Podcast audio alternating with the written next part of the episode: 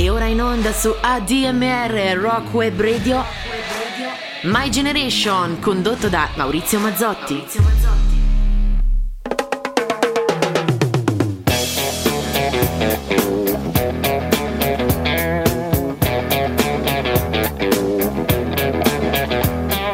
Sex and drugs and rock and roll is all my brain and body need. And drugs and rock and roll. It's very good indeed. Keep your silly ways or throw them out the window. The wisdom of your ways. I've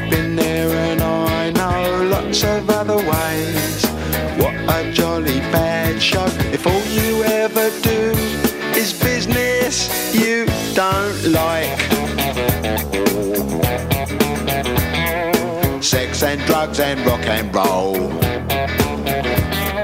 Sex and drugs and rock and roll. Sex and drugs and rock and roll is very good indeed.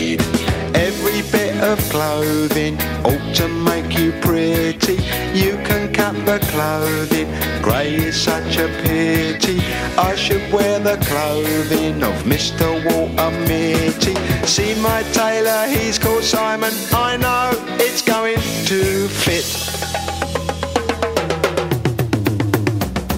Here's a little bit of advice, you're quite welcome, it is free. Don't do nothing that is price, you know what that'll make you be. They will try their tricky device, trap you with the ordinary. Get your teeth into a small slice, the cake of liberty.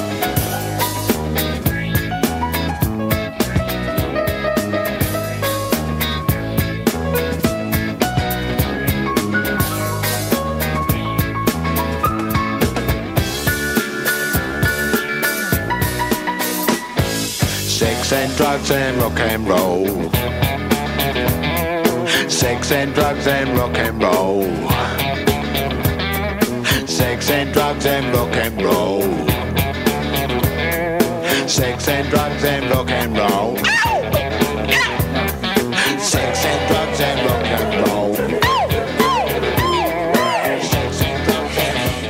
Buona domenica a tutti, Maurizio Mazzotti, My Generation, ADMR Rock Web Radio.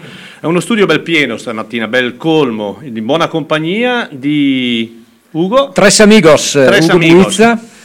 Piero Tarantola. e vi terremo compagnia per ben tre ore fino alle ore 12 con tanta buona musica, ma soprattutto per eh, colorare questa bella domenica da un punto di vista meteorologico, anche se un po' rigida, ma è normale, no? con le belle canzoni della domenica. Ecco, poi tre come sex, drugs and rock and roll, ma solo rock, in questo caso solo rock and roll, rigorosamente. Beh, sai che ho letto che eh, intanto chiaramente eh, questa era la canzone d'apertura di Ian Duri, personaggio molto simpatico legato al periodo del metà anni 70, legato al periodo punk, della Steve Records e via dicendo. Questa canzone è stata un po', eh, un po' la canzone simbolo di quel periodo, no? Eh, Sex and Drugs and Rock and Roll. Ma ho letto che eh, c'era una citazione del 1775 che effettivamente ha anticipato i tempi perché si diceva che chi non aveva la musica, le donne e qualcosa d'altro, no? Non era degno di vivere. Ah, interessante. 1775, per cui Non male, non male. Erano dei visionari. Allora, noi vi terremo compagnia con eh, a rimbalzo, con, eh, con, eh, della buona musica, delle notizie, parleremo di eh, a ruota libera, il nostro è un divano, per cui divano con un microfono e dei lettori player dove eh, abbiamo l'opportunità di farvi davvero ascoltare tanta musica. Vi ringrazio in anticipo degli ascolti perché so che la domenica mattina siete sempre in molti e mi- questo mi fa molto molto piacere, vuol dire che eh, troverete anche questa mattina pane per i vostri denti. Ecco, parliamo del tema, poi stamattina c'è un tema, c'è qualcosa che un fil rouge che unisce i brani, Eh, sono scelte, eh, grazie all'invito di Mauro tra l'altro, scelte che io e Piero abbiamo fatto eh, dedicando un po' alle Sunday Morning Songs, le canzoni della domenica mattina, per Beh, voi, nostre, nostre scelte personali. nostre scelte perché esiste sempre una speciale categoria that. Quando vengono intervistati i musicisti si chiedono quali sono i dischi dell'isola deserta e a molti viene, viene sempre chiesto quali sono i tuoi dischi preferiti della domenica mattina e quindi noi abbiamo portato i nostri. Avete fatto benissimo. Poi mi domando sempre, ma come, se si va sulla isola deserta, Eh, come dischi, cazzo fai a suonare? Eh, beh, con i pannelli solari. Eh, scusa, vai sull'isola deserta con i pannelli solari, l'impianto e però solo 10 dischi. Eh sì, Eh, vabbè. 10 dischi per noi è molto molto dura. Eh, dura, dura. durissimo, Impossibile. È impossibile. È impossibile. Allora, cosa mettiamo come primo brano? Allora, il eh, primo brano l'ho scelto io, il brano di apertura è tra l'altro strumentale ma di Bob Dylan, quindi già è una cosa curiosa. Eh, allora, premetto che le mie scelte, e poi Piero dirà delle sue, sono scelte legate proprio a momenti della domenica mattina, ovvero eh, ricordi come sempre, la musica evocativa, per cui Certo. si sa, le scelte sono legate proprio a sempre a qualcosa di molto personale. Turkey Chase, la corsa del tacchino, tratta da Pat Garrett e Billy the Kid, per me eh, mi mette un'allegria che la domenica mattina ci sta, mi sveglia, diciamo, e nello stesso tempo mi fa pensare a quell'epopea che il buon Sam Peckinpah eh, descrisse nel film Pat Garrett e Billy the Kid, che è un po' la fine dell'innocenza, Dell'innocenza, e, esatto. e secondo me Dylan eh, ben descrive come da Com- par suo Del resto, questa Dylan- atmosfera. Turkey Chase strumentale di Bob Dylan 1973.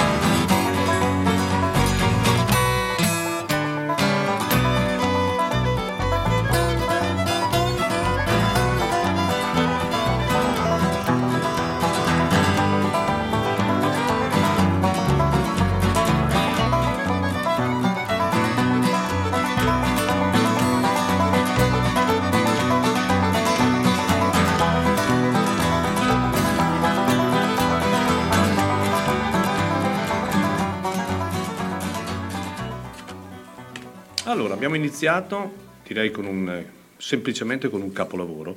eh? Eh, direi di sì.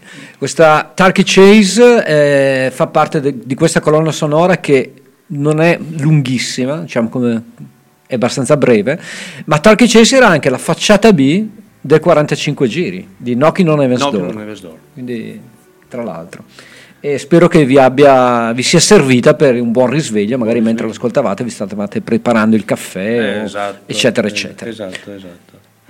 Allora, Piero? Piero? Ma allora, mh, devo dirti che ho molto apprezzato, io e Ugo non ci siamo, ci siamo consultati così solo e anche con Mauro ci siamo consultati brevemente su che cosa mettere, però ho molto apprezzato la scelta di Ugo di un brano strumentale, perché anch'io parto con un brano strumentale. Ma perché? Perché prendendo atto del fatto che, che questi sono i cosiddetti Sunday Morning Records, quando io mi sveglio alla domenica mattina, no, devo dire quando mi sveglio tutte le mattine, io non sopporto la presenza delle altre persone e quindi devo essere lasciato da solo almeno per una decina di minuti. Quindi eh, anche il suono della voce umana può anche darmi fastidio. Allora, non so se questa è una cosa che può capitare anche a voi. No, ma, eh, personalmente è esattamente l'opposto perché tutte le mattine quando mi sveglio, e mi sveglio molto presto, induco mia moglie ad aiutarmi a preparare la colazione, per cui Ah, con, con qualche rimprovero, giustamente. Io mi alzo a, delle ore assurde, però va bene così. Però eh, ci sono persone Esatto, e che hanno bisogno di, di ho bisogno di, quei, di- di quei dieci minuti. Esatto. E allora un brano strumentale, questo è un capolavoro, John Coltrane, eh, il disco è stato inciso nel 1961 ma pubblicato solo due anni, due anni dopo, si chiama Ballads e il brano è Say It Over and Over Again.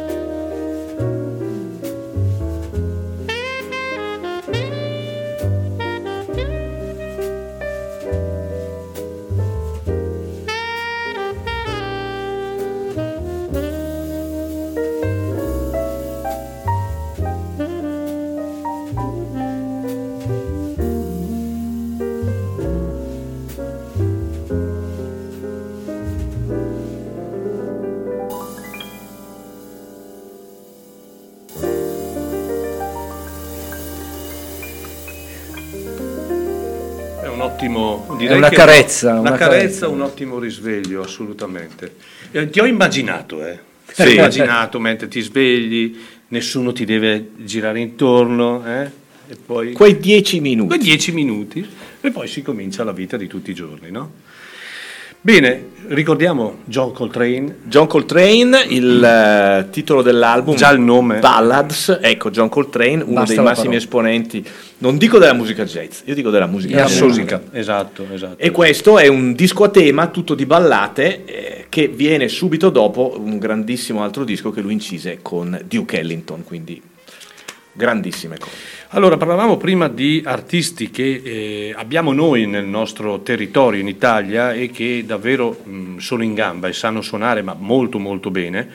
E per mille motivi non hanno quella visibilità che meriterebbero e qui potremmo aprire un, eh, un discorso che durerebbe probabilmente tutta la mattina e mh, noi abbiamo anche il compito come eh, radio alternativa, comunque radio di cultura, di diffondere messaggi che eh, appunto eh, si riferiscono a questi artisti. L'abbiamo sempre fatto, ma lo facciamo anche attraverso eh, l'esibizione di alcuni artisti nei nostri concerti, nei nostri festival.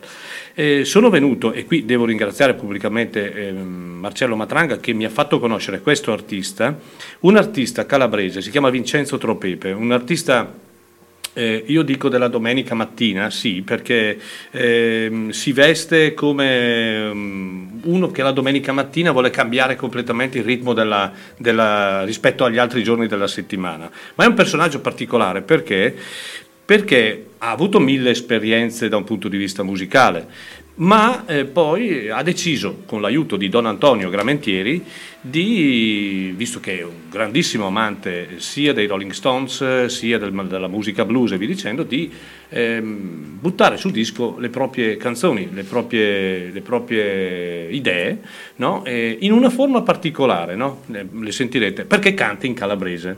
Ora, la prima volta che l'ho ascoltato io non ho capito veramente che fosse una lingua calabrese, perché ehm, non si capisce, effettivamente poi se stai ad ascoltarla bene Ma ci sono i sottotitoli anche.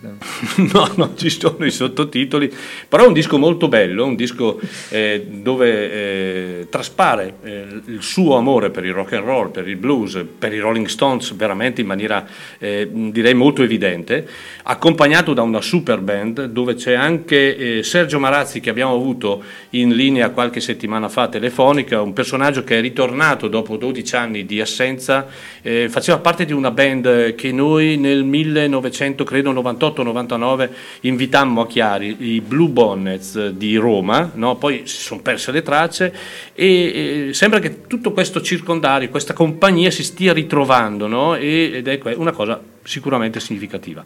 Questo album si chiama Camisa Bianca ed è il primo album di Vincenzo Tropepe che alla- all'età di 57-58 anni esordisce da un punto di vista discografico. Eh, sono tutte belle le canzoni, Mm, ho scelto una a caso, potevo scegliere la prima, la seconda, la terza, la quarta, ho scelto una, una canzone eh, dal titolo che mi piace molto ed è in tema anche con eh, Piero, U Dottori, Ah, e quindi ascoltiamo la U Vincenzo Dottori. Tropo- Tropepe. i dottori.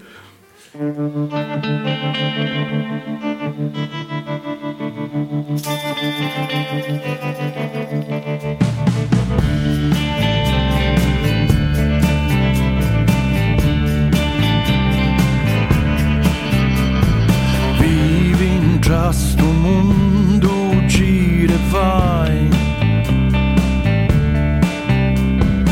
Pupi vestuti strani, che non viti mai. E le grida di le figli, chiamano al cielo. E nuda mamma può sentire, stando sotto a sto velo.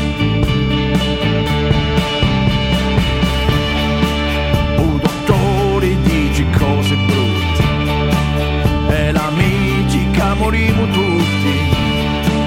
Io saggio che non campa sai Cantiamo insieme e non morimo mai.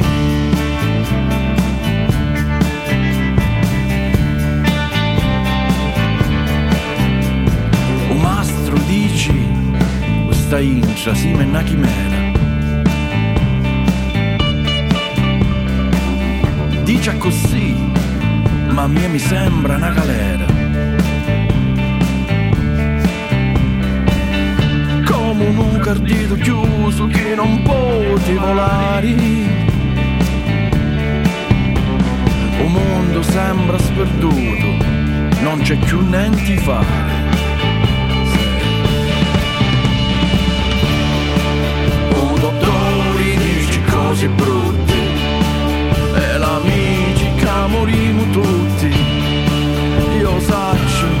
non campa assai, cantiamo insieme e non morimo mai. State a casa e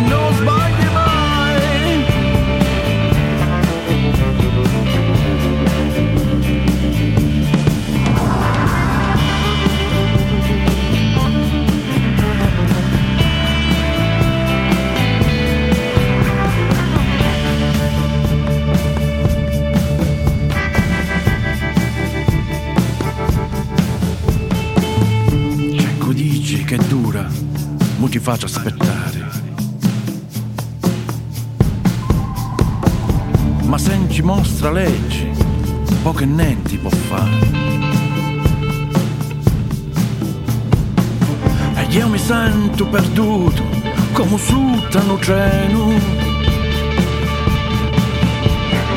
Se parlo poi non finisce, come se non c'è freno.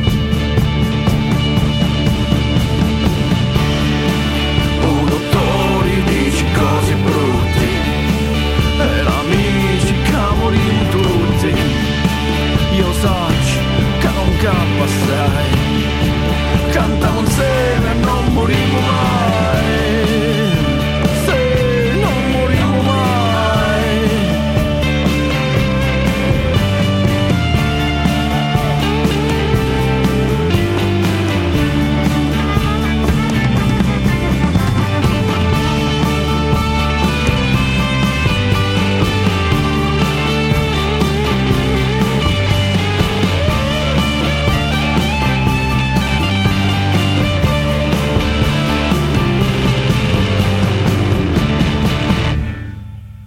E allora, questi dutturi, cantiamo insieme e non morimmo mai, perché i dutturi dicono cose brutte. eh?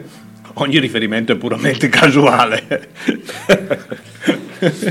no, ehm, eh, davvero in gamba Vincenzo Tropepe, si sente la mano da un punto di vista musicale di Don Antonio Gramentieri, un musicista davvero straordinario, un musicista che è sempre attento alla, alla- al- al- alla ricerca anche del- del- di un suono, di un suono particolare. no? E, e si sente. E- è un disco che consigliamo, consigliamo davvero col cuore perché, prima di tutto perché è bello, suonato bene, eh, composto bene e poi è un prodotto nostro, quindi di tutto rispetto e si sa mai che magari mm, un giorno porteremo Vincenzo Tropepe qui. magari uno showcase o ad aprire qualche, qualche, qualche concerto. Eh, è stato la davvero, io non l'avevo mai ascoltato e devo dire che mi ha... Una sorpresa, veramente. Ottimo, ottimo. Allora, proseguiamo con le canzoni della domenica mattina. E questa è un'altra mia scelta, eh, questo è un classico. Ho scelto bas- brani abbastanza classici, eh, mentre Piero ha fatto una scelta un po' più particolare, è stata voluta questa differenziazione di, di stili e di generi. La mia scelta cade su un album importante di Neil Young con i Crazy Horse che si chiama Zuma, quello di Cortes the Killer per intenderci. Il brano che ho scelto ha a che fare con la domenica mattina perché mi mette eh, Don't Cry No Tears, non piangere, Non piangere. nessuna lacrima, no? ed è un invito alla serenità dopo una disavventura, in questo caso una disavventura amorosa, ma in generale la serenità, eh, la domenica mattina è un giorno di festa e quindi mi fa festa. Don't Cry No Tears, Neil Young, da Zuma, non ha bisogno poi di molte presentazioni. No, direi proprio di no.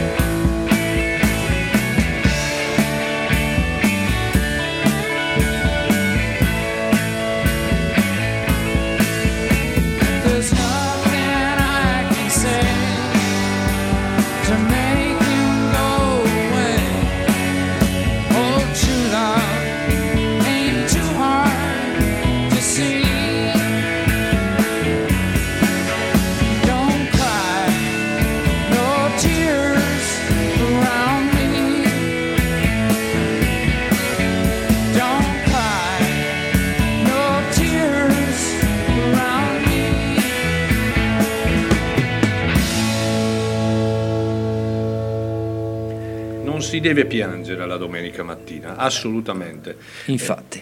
Eh, da Frosinone mi è arrivato un messaggio, è una gioia stare con voi. Bello, eh? La domenica Salutiamo Frosinone che Daniele da Frosinone, è un- un- si mangia bene eh, da quelle parti. si mangia bene, Vuol sì. dire che Bene, no, fa piacere Diciamo- che ci sia qualcuno sveglio perlomeno. Sì. Bene, da Don't Cry No Tears di Neil Young, che è un classicone, ma veramente un brano da domenica mattina. Ma Piero non invece. ricordo, no, scusate, non Ah, ricordo scusa. chi eh, aveva interpretato questa canzone recentemente, era una donna, però non mi ricordo chi era. L'hanno- mi- non mi Io viene. ne- ho una versione live da Lucinda Williams, però non so se si Sì, riferisce anche a lei, no, non mi riferivo a Lucinda Williams, mi riferivo a... Perché lei l'ha fatto, dal vivo la faceva. eh, sì. Beh, allora diciamo se qualcuno dei nostri ascoltatori Eh, magari se sa. lo ricorda, ce lo esatto, dice. esatto. Senza guardare Wikipedia o... Mi è venuta- Troppo facile, mi è troppo facile. Alison Morer, Alison Morer. Ah, Alison Morer nell'album eh, live, semplicemente live, eh, l'edizione eh, mh, eh, comprende, nell'edizione comprende anche un DVD e in questo, in questo concerto, realizzato in un buco, veramente in un buco, tipiche cose americane, esegue una bellissima versione di, di questa canzone da cercare, Esatto. assolutamente. Allora, andiamo al prossimo brano. Si tratta di una cantante, si chiama Stacy Kent, lei è di New York, ma eh, è cresciuta musicalmente a Londra, cantando in tutti i locali di Soho.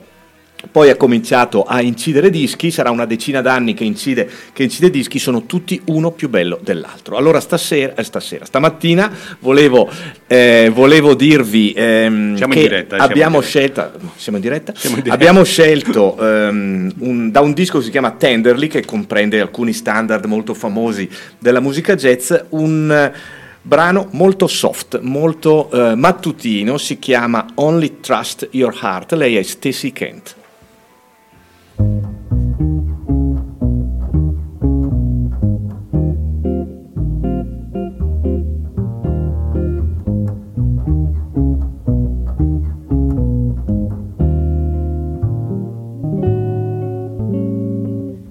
Never trust the stars when you're about to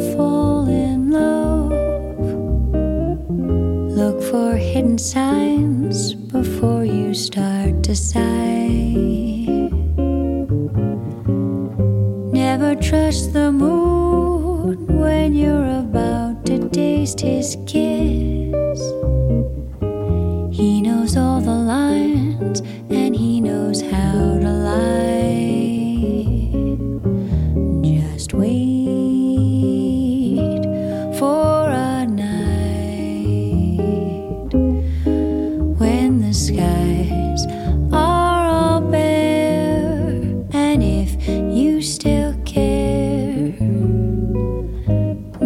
Trust your dreams when you're about to fall in love.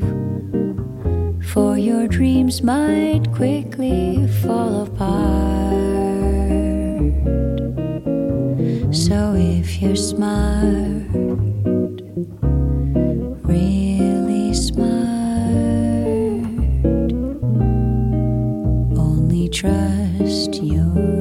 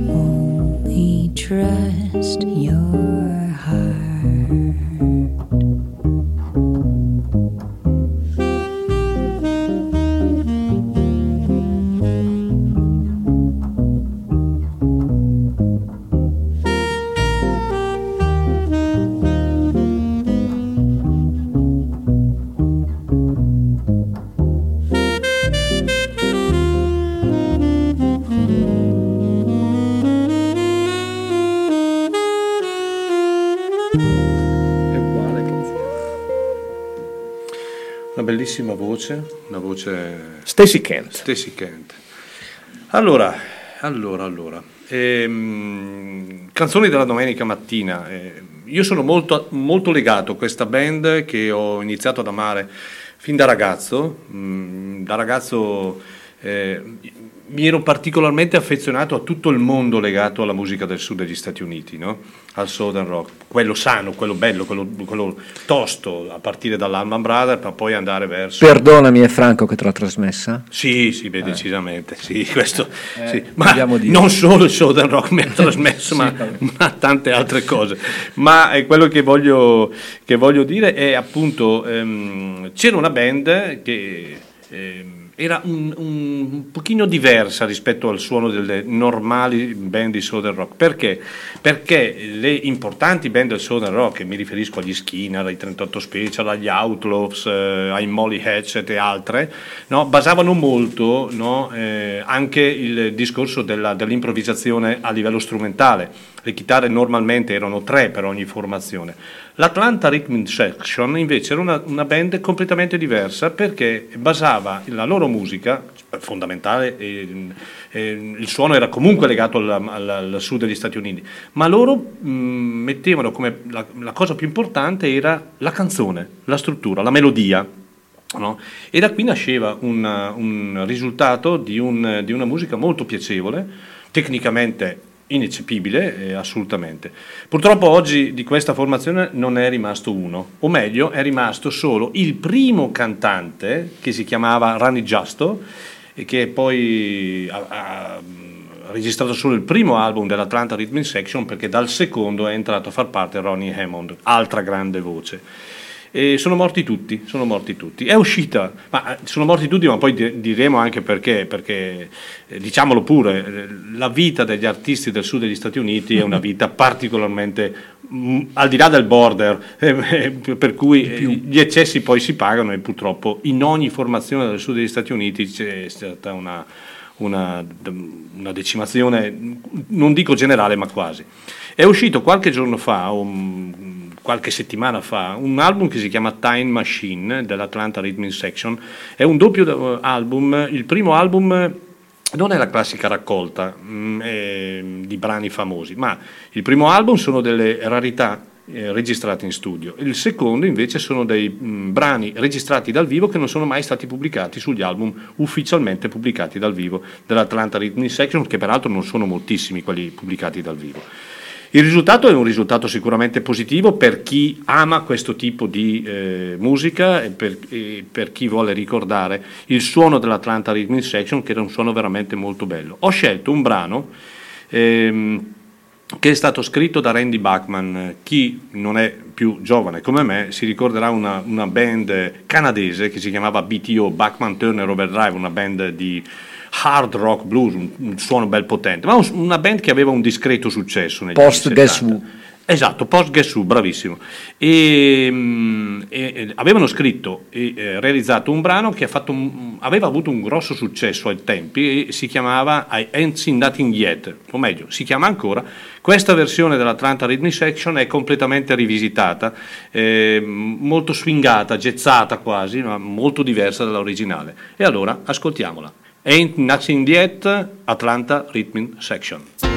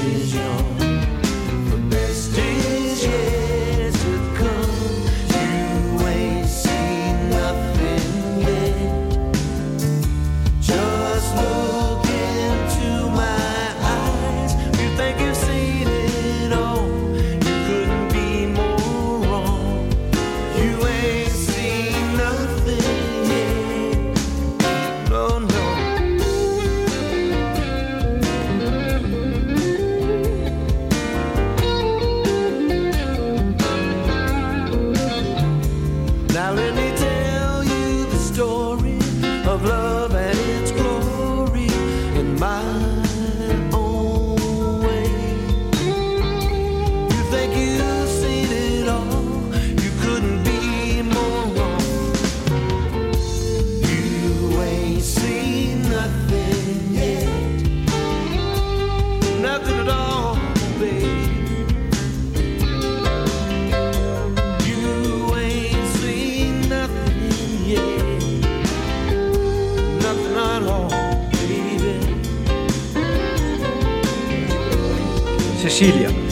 Allora, abbiamo, abbiamo mh, in fuori onda eh, eh, detto più o meno la stessa cosa, cioè l'Atlanta Rhythmic Section è una band molto radiofonica. Ma infatti devo dirti che eh, i loro dischi che sono degli anni 70 Sì. eh, venivano spesso trasmessi Sì, sì. da- dalla, dalla radio, mentre invece altri gruppi di Southern Rock meno, Meno. proprio per questo particolare suono Sì, è vero. e un suono che noi abbiamo proprio definito radiofonico. Radiofonico perché chiaramente era, mh, poi in certi altri, altri brani mh, si sente loro, il, loro sudismo, chiamiamolo così, ma eh, è proprio la- la- l'aspetto di struttura di canzone, una canzone basata proprio sul, sul testo, sul, anche, anche Dina Skinner o gli altri avevano comunque un testo, ma è un testo molto ridotto e molto anche, se vogliamo, molto banale, molto banale. I testi delle canzoni delle, delle- delle storiche band del sud e del sud sono abbastanza banali. Poi però chiaramente c'era una grande tecnica strumentale unita anche a una buona dose di, di voluminosità. E quindi diciamo che l'Atlanta Rhythmic Section era una band un pochino diversa in, quel, in quella Una volta si diceva che era una band da FM. Sì, no? sì, sì, sì. È Beh, stata anche oggetto, tra l'altro, di un, di un famoso film che riguardava proprio questo genere musicale, Sì. colonna sonora con gli stili dentro, intenderci. Sì, una volta addirittura veniva, veniva quasi denigrato il Sì, termine veni- FM. Oggi sì. di tutto rispetto, Assolutamente. comunque se sei d'accordo. Assolutamente, assolutamente. Molto bravi. Allora, continuiamo con le mie canzoni della domenica mattina. Questa è per antonomasia una canzone da, da- da domenica mattina, ma non solo. È una delle poche canzoni d'amore che parlano di abbandono, ma che eh, hanno invece una- un finale ottimista, perché questo viene abbandonato, ma alla fine dice mi ama ancora e, e musicalmente questo mi ama ancora è corrisposto da una musica gioiosa e molto molto molto felice. Questo è un classico, ve lo propongo dal vivo. Loro sono Simon Garfunkel in un recente concerto, recente rispetto al loro passato, è. Sicilia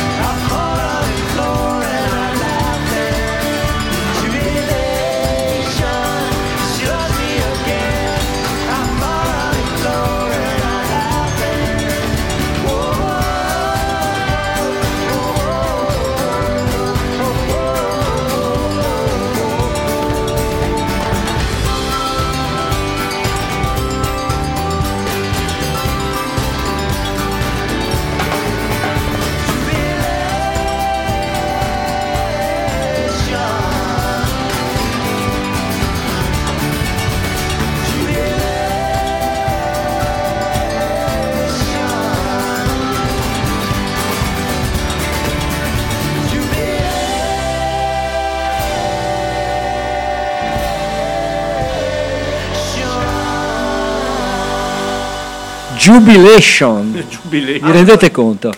Eh, vi rendete conto?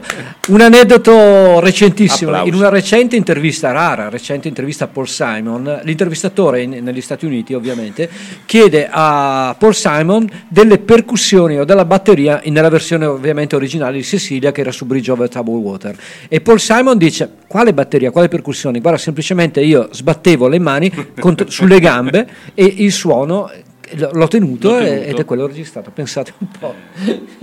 Proprio vero. Allora, Andiamo avanti. eh, ah, un prima, un- dimmi.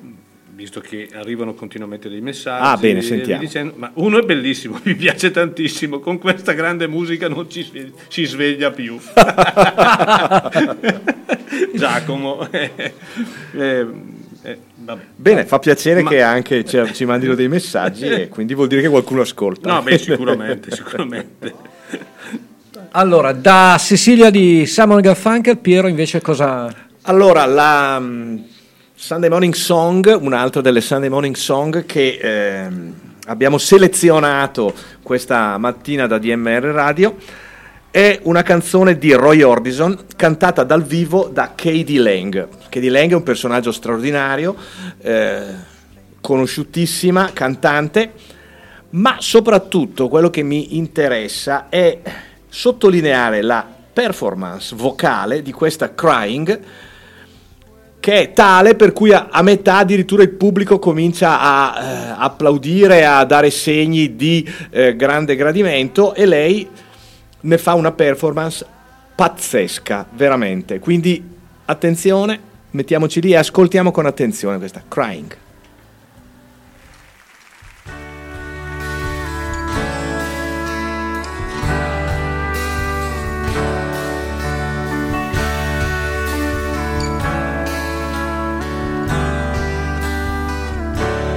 Was alright for could smile for a while. Then I saw you last night. You held my hand so tight when you stopped to say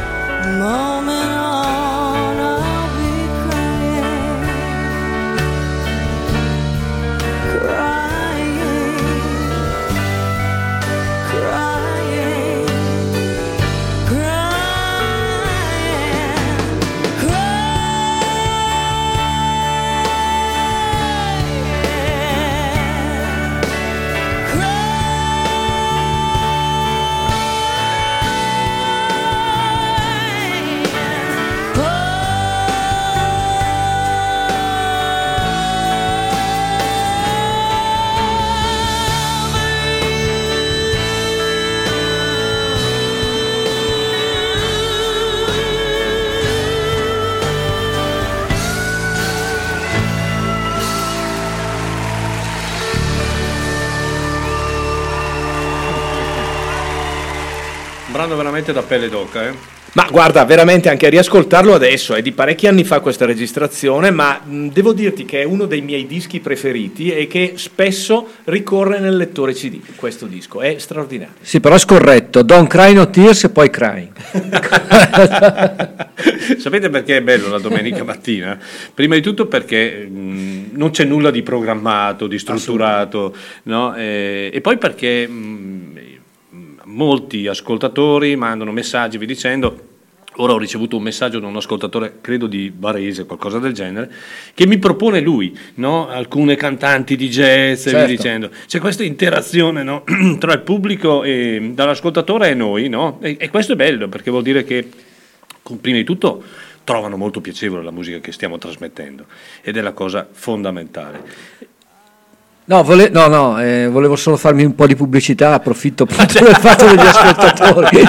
Dicevo, a proposito di ascoltatori, io ho un programma che tutte le settimane va in onda ogni Il martedì, martedì, 20 e 30, 22 e bellissimo 30, che si chiama Tracce e... E, e quindi eh, mandate anche a Ugo i messaggi. Se no sono geloso e mi incazzo. allora, ehm, sono più o meno le 10, qualche minuto alle 10. Ricordiamo, perché abbiamo comunque eh, degli impegni come ADMR, che eh, il eh, prossimo 17 febbraio avremo la data di Israel Nash, eh, un, eh, un, eh, artista molto interessante che ha pubblicato da poco un, direi un ottimo album, poi comunque lo ascolteremo e il 5 marzo porteremo noi come ADMR in Italia per 5 date eh, il mitico Bruce Coburn, credo che non abbia bisogno di presentazione, e sono molti anni che non viene in Italia, grazie all'aiuto di un nostro collaboratore è riuscito a convincere Bruce Coburn a firmare un contratto con noi, ci conosceva già, è venuto, era venuto nel, due cinema. volte, Era due già volte. venuto a Chiari. Due volte, nel 98 e nel 2003 e quindi ci accingiamo. Passa il tempo, eh. Passa tantissimo Quando tempo. ci si diverte. Eh beh, ma sai, guarda che eh, a gennaio compiamo 28 anni, per cui eh, direi che di strada ne abbiamo fatta. E- ma di strada ne abbiamo ancora tanta da fare. Dieci giorni dopo avremo l'unica data italiana di Lucinda Williams, eh, anche lì un, un appuntamento importante. I biglietti sono comunque in vendita sulle eh, piattaforme che abitualmente trovate, Ticket One, Ticketmaster, oppure potete chiamare i numeri di- della DMR eh, Rock Web Radio per prenotarli. Ehm, vi aspettiamo, vi aspettiamo numerosi perché sono comunque eventi, così come è stato quello di Natalie Merchant, che eh, segnano, segnano e danno continuità a un progetto, ripeto, che è nato tanti, tanti anni fa. E quindi complimenti alla DMR. beh. Io sono un fruitore della vostra, della vostra attività, quindi devo, devo fare i complimenti. E poi Bruce Coburn, 98-2003, Sì. 20 anni fa. 20 anni. Eh Mamma sì, mia. 20 anni, sono già passati vent'anni. In quell'occasione eh, suonò al Palasport di San Bernardino ed era accompagnato da una mh, tastierista donna, non ricordo il nome. Eh, ovviamente Bruce Coburn mh, non ha bisogno di band quando suona e quindi anche in questo caso le cinque date eh, che eh, realizzerà in Italia, l'ultima peraltro è l'Auditorium Parco della Musica a Roma, e nella sala ovviamente piccola, non quella grande, eh, sarà da solo e quindi per- l'ultimo disco peraltro è anche un si- un signor disco rispetto alle ultime eh, diciamo mh, degli ultimi lavori per cui lo aspettiamo e siamo davvero contenti E avere- dove, dove suona? allora, qui a Chiari suonerà alla- all'auditorium delle scuole primarie. Purtroppo il, il teatro che sta sorgendo eh, sarà pronto non prima di agosto. Siamo più o meno a metà del lavoro, io, io controllo quasi tutti i giorni il- il- lo stato del cantiere, mi, mi chiamano il Poi se- direttore eh lavori. beh, scusami, eh, poi quando va in pensione, L'Omarin, tutti i l'Omarin. giorni, Tutti i giorni. Umarella. Umarell, Umarell. L'Umarell, scusa, l'Umarell è vero. L'Umarell sarà lui. Esatto, ma vedremo. Allora, vedremo. donne, Lucinda Williams, Natalie Merchant. E adesso parliamo di una donna, mm, legata molti anni fa a una band, chi se lo ricorda o chi se li ricorda, i Textons, eh, bra- grande I band. Textons, Eh, sì. Grande band, lei è Carla Olson eh, che eh, non ha mai smesso di pubblicare album in tutta la sua carriera nonostante dei periodi difficili eh, anche a livello personale, soprattutto a livello personale e quest'anno ha pubblicato un album molto interessante con Stephen McCarthy dei Long Riders, molto molto interessante e trovato per caso, sono sincero perché non sapevo manco di questa uscita, eh, qualche giorno fa, credo roba di pochi giorni fa, è uscito la- il terzo lavoro Have Harmony Will Travel, numero 3.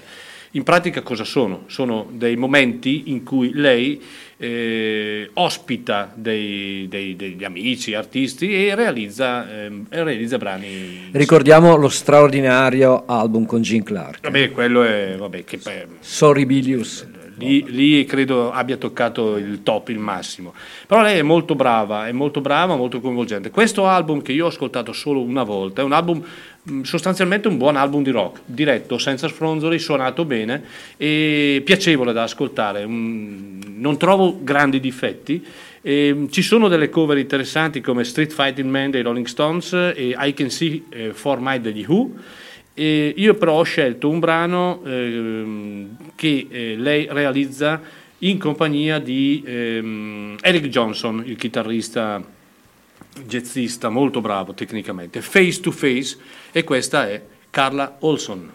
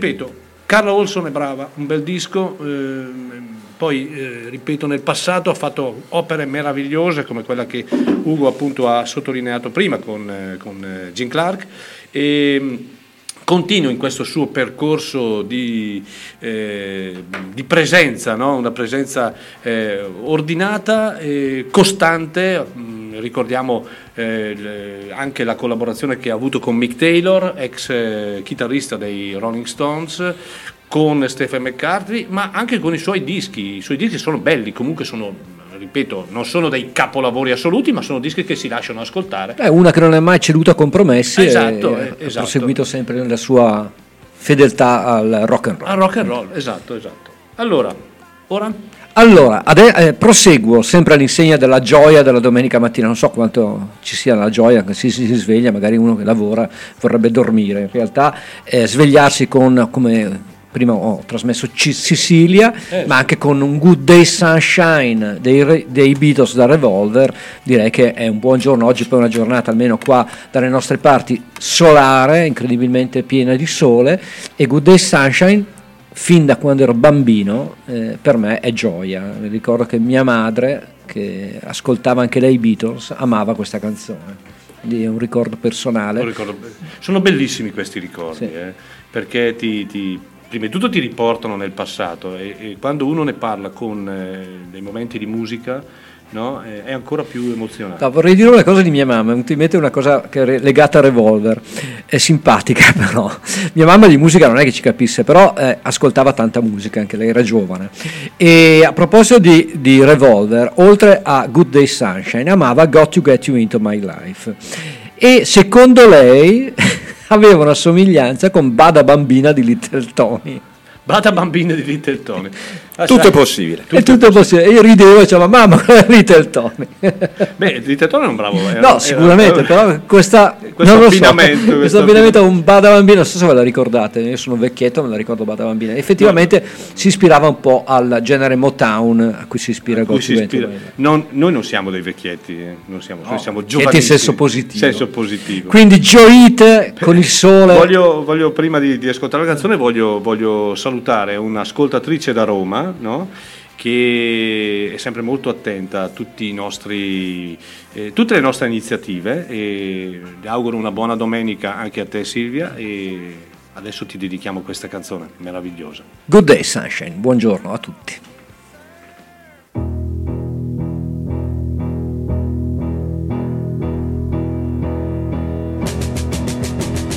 Good day, sunshine.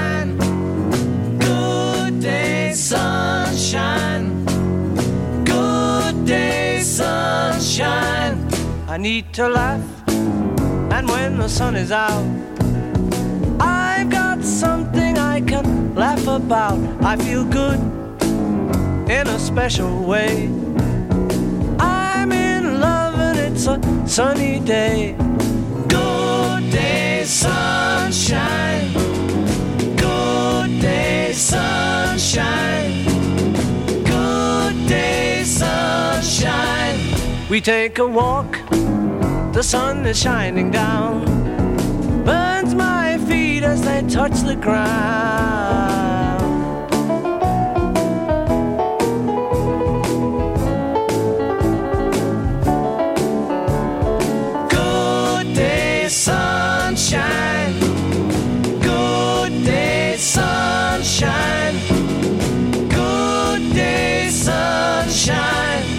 Then we lie beneath a shady tree.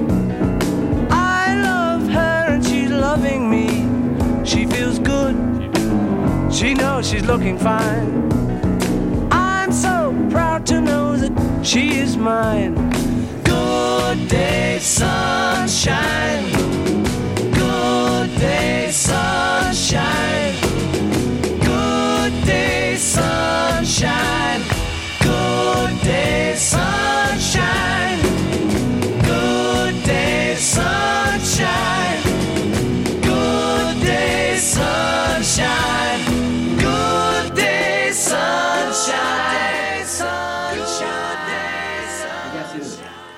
È l'inno... è- È un ottimismo, è una gioia, è- mi sento speciale, un giorno speciale, è un giorno speciale. Good Day Sunshine Beatles, Piero. Allora, John Lennon e Paul McCartney? Questa è una canzone che eh, è stata composta, stando alle parole di Paul McCartney, sul bordo della piscina della casa di eh, Lennon da, da tutti e due, perché di solito ovviamente uno faceva l'80-90% della canzone o, o la scriveva interamente e l'altro dava solo qualche suggerimento. Quindi le canzoni erano ampiamente riconoscibili chi firmava una e chi firmava l'altra, anche se la firma era sempre Lennon McCartney per tutte e due. Però questa in realtà è stata composta realmente in coppia. Allora, eh, Vogliamo salutare vogliamo salutare il nostro caro amico Ignazio. Ciao Ignazio e per fortuna che ieri sera il Milan ha vinto. No, beh, lasciamo perdere. Non il calcio No, qua non c'è. qui non c'è- esiste. Non esiste No, il calcio. qui non esiste esistono no, colori. non esiste. Esistono dei colori, ma non sono colori No, legati sono alla- colori legati alla musica. Esatto. legati alla Comunque ci fa piacere Que- che Ciao Ignazio e Bada Bambina. già signorina. Signorina sei. perché ha colto la citazione Bada Bambina già signorina. sì. Hai detto, Grazie però una, Ignazio. hai detto una cosa molto interessante. Prima è giusta, no? quando di solito ehm, chi compone le canzoni sono una coppia, eh, appunto eh, anche Mick Jagger e, E e Keith Kate Richard una coppia, ma in realtà molte cose a livello di testi le, compi- le- le- le scriveva Mick Jagger. Eh, la parte alcolica era, rifer- era legata a Richard. Sì.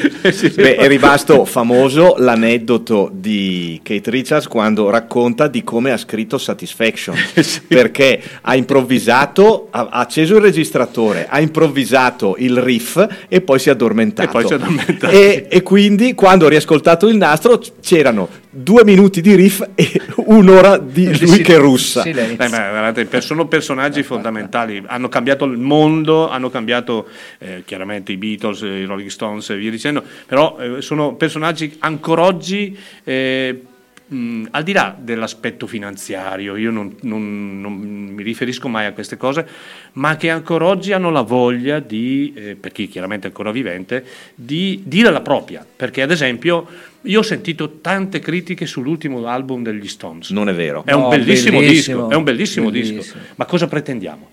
Cosa pretendiamo?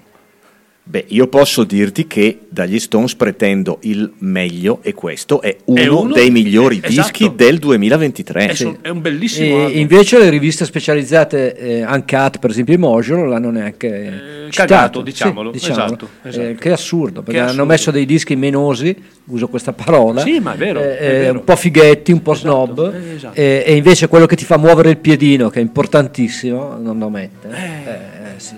Eh, vabbè, vabbè. Vabbè. Così è. Andiamo alla prossima canzone? Tocca a me? eh? No, Tocca- No, tocca a me. no, tocca a te. Tocca a me, tocca a me. Chi tocca? Ah. No. allora, abbiamo sul piatto, si dice così, un, un eh, Ignazio al- poi ne sa i piatti. ah, esatto, un album di Sarah McKenzie, che è una cantante australiana. Lei nasce musicalmente in Australia, ma poi, eh, diciamo, compie il suo percorso artistico negli Stati Uniti. Questo album, lei è anche la, attenzione, questa lei è non solo cantante ma è anche pianista, quindi il piano lo suona lei. Si chiama questo album è We Could Be Lovers e allora ascoltiamo l'album, il, scusa, il brano che apre l'album, qui addirittura andiamo nel territorio di George e Ira Gershwin, I Was Doing Alright.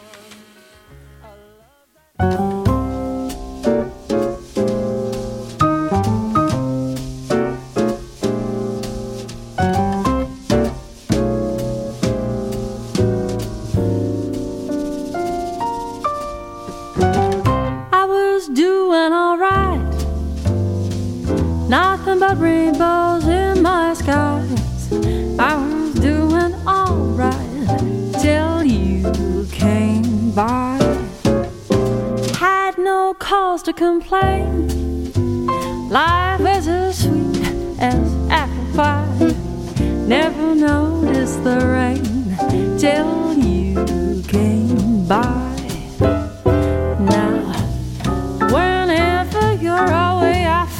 So bad and I suffer all day. I just sit and wonder if love isn't one big blunder. But when he holds me tight, tingling all through, I feel somehow I was doing alright,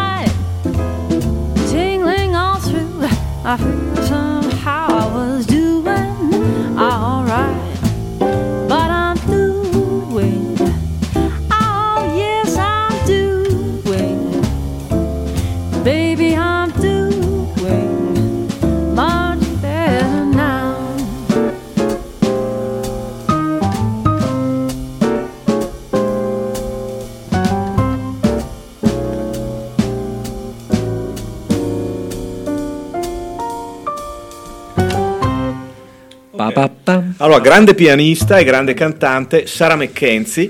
eh, mi hanno fatto notare che la mia selezione è di donne, sì, è fatta Hai apposta. fatto bene, hai fatto benissimo.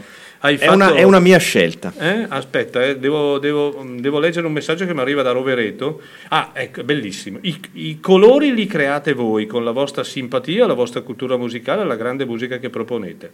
Bravo. Grazie. Grazie. Grazie Daniele. Grazie. Un altro Daniele. Benissimo.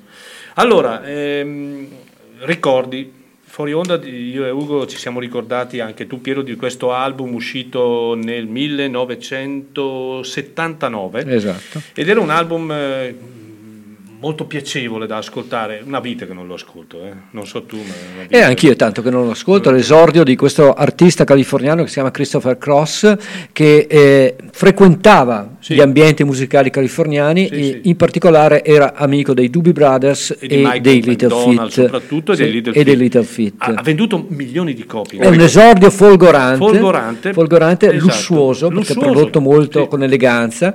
Ed è un brano che eh, io ho fatto una, una parentesi personale. Io ai tempi eh, Ti dilettavi. mi dilettavo così tra i piatti di una discoteca eh, campigliana. Parliamo di piatti. Eh, di piatti di piatti giradischi. di Facevo il. DJ in una No, discoteca di un mio qualcuno- caro amico che saluto, magari ci ascolta Alberto Beltrami. Magari qualcuno intende, intende che ti No, portava no. in giro i piatti. No, no, no, no, no, eh, no, mh, mi dilettavo face- avevo lo spazio rock in discoteca, praticamente in questa località eh, che è Madonna di Campiglio, e, e mettevo questo brano tra le cose. È un brano molto Pensate in bello. discoteca, questo, cioè sentite. beh, Ed è un brano ehm, che Christopher Cross eh, dedica al compianto Lowell George che era morto da poco. Da poco. Lowell George, per chi non lo sapesse, ma lo sapete, era il frontman, il leader carismatico della grande band Little Feat, una band che personalmente credo abbia ricevuto meno rispetto a quello che in realtà mm, meritasse. E che ha suonato anche a Chiari. Due volte, due volte. Nel 2004, il giorno dopo gli Wilco, Fantastico. il Wilco la sera prima e Little il giorno dopo, e poi nel 2013, che è stata l'ultima tournée che hanno fatto in Italia. Poi purtroppo hanno perso anche il batterista Richie Hayward e anche e soprattutto Paul Barrer che Eh sì. era l'altro chitarrista. Oggi continuano, continuano comunque a, eh, a girare l'America perché comunque il nome in America esiste, c'è e quindi viene portato ancora in giro e eh, hanno sostituito il batterista con il nipote di Rabenford e il chitarrista hanno, hanno inserito un chitarrista giovane e continuano dei, dei vecchi è rimasto Sam Clayton eh, Bill Payne. Bill Payne, grande tastierista e, insomma è comunque un, un bel nome ecco questa canzone Ride Like the Wind che dice corri come il vento è dedicata proprio a Lowell George Ed è ottima per una domenica mattina. Ed è Anche qua- bellissima, sì. ed è bellissima. Ci siamo, ci Michael siamo. McDonald, seconda voce. esatto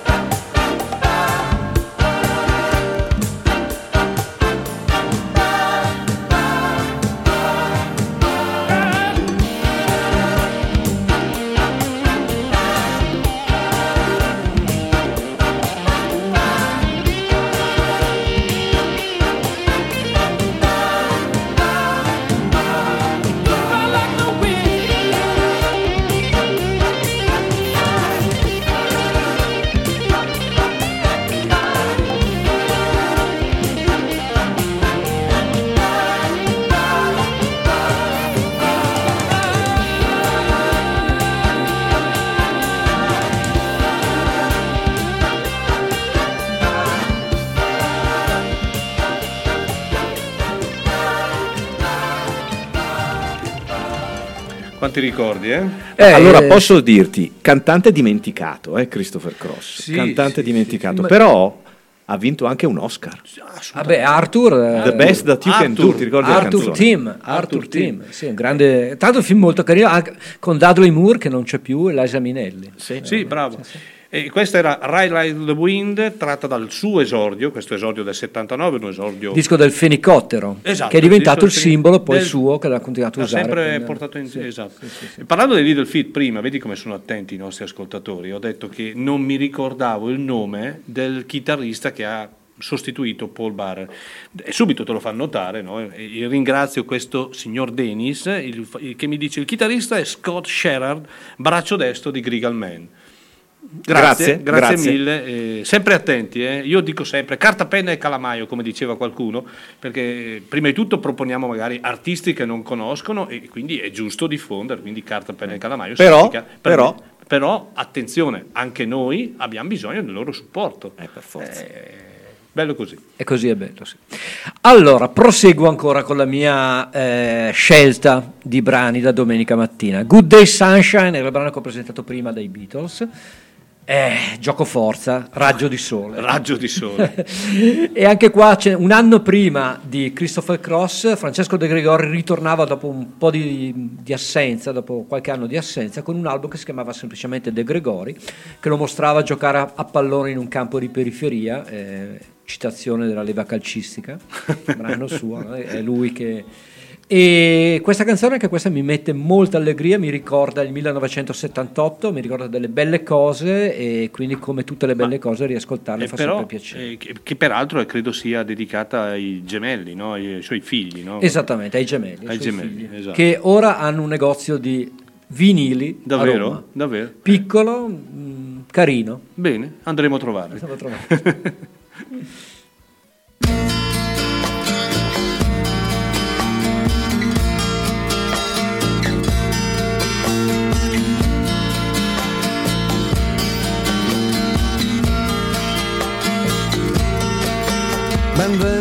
raggio di sole.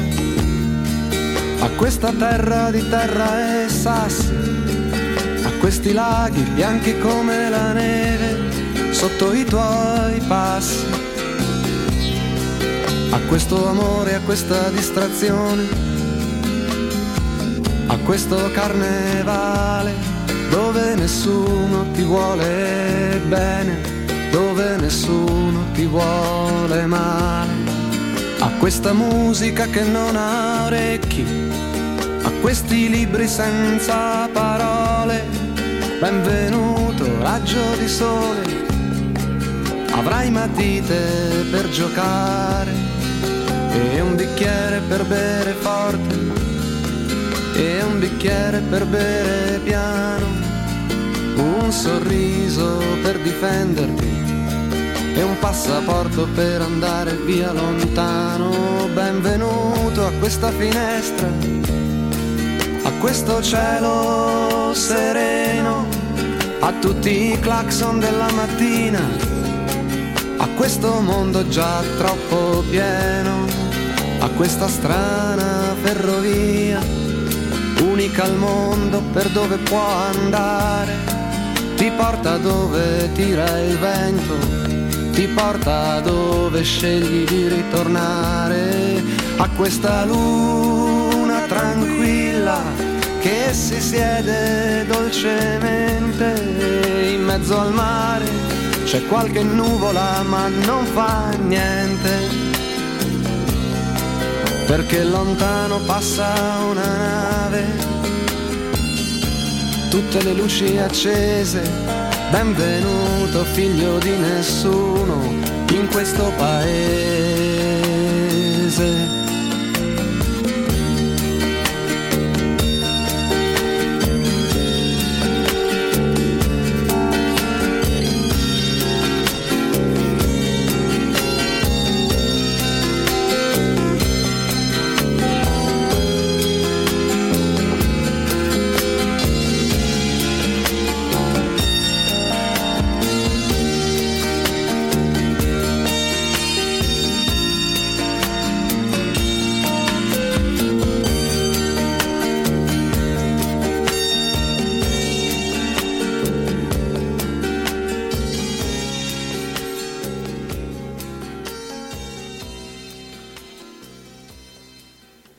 Allora, Francesco De Gregori era Raggio di Sole e qua si mescolano si mescolano ricordi, si mescolano, eh, ma si mescola anche il fatto che De Gregori rimane uno dei, per quanto mi riguarda, dei cantanti italiani che più ho apprezzato e apprezzo tuttora. Assolutamente. E un po' perché anche lui come me è un po' dilaniato. Un po' tanto, direi. E un aneddoto su Francesco è che un- in un pomeriggio in auto eh, lui non sapeva che famoso mio episodio in cui avevo accompagnato due giorni Bob Dylan in giro per, per la città e gliel'ho ricordato e, e lui mi disse "Fa, ah, sai che ti ho invidiato molto e io dissi no, semplicemente fortuna perché è una serie di cose che mi ha portato a, a fare questa cosa. Fa- E lui fa no, no, non è la fortuna, è il karma.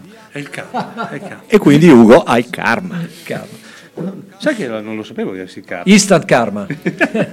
Non sapevamo e quindi adesso il karma uscirà anche da- dalle vostre radio, dai vostri computer e vi sommergerà. Beh, ricordiamo mh, peraltro l'ottimo lavoro che lui ha pubblicato alcuni anni fa di tutte le canzoni di Dylan, bellissimo. Molto Tradotto in italiano. Tradotto in italiano. Sì, era venuto anche a Brescia, l'avevamo Sì, sì, anche sentito a Brescia dove faceva proprio canzoni le canzoni di Dylan, esatto.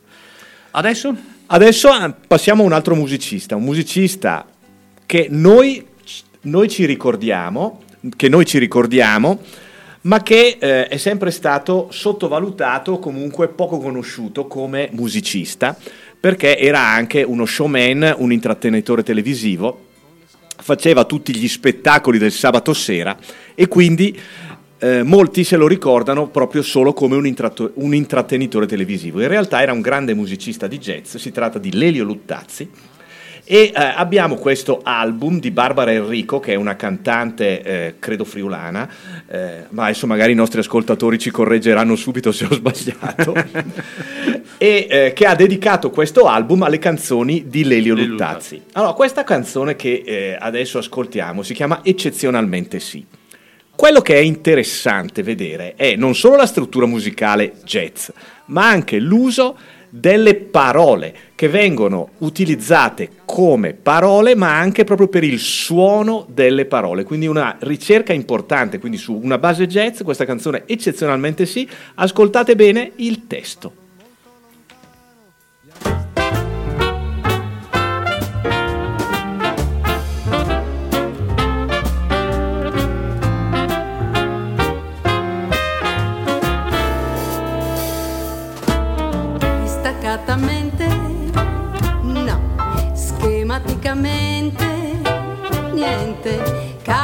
Capricciosamente, forse chissà, calcolatamente, no, spudoratamente, niente, sconvolgentemente, forse si vedrà.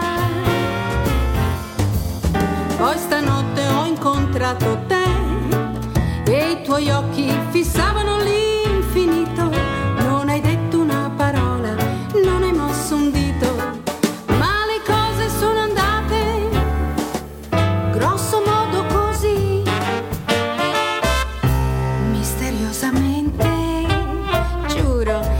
eccezionalmente, giuro, improvvisamente.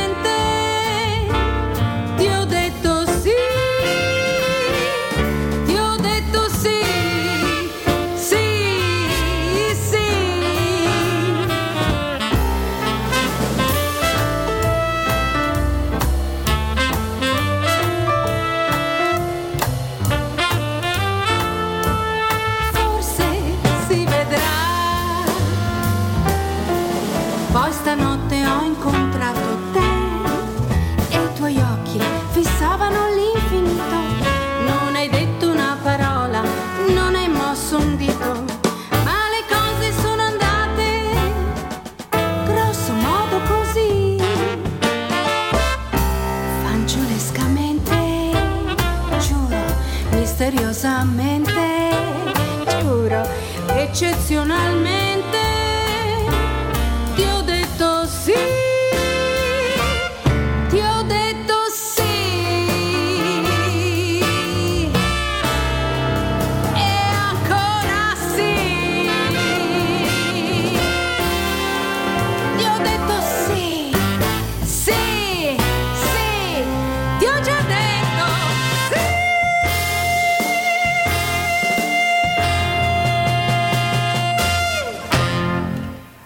Allora, questa era Barbara Enrico che ha scelto Piero.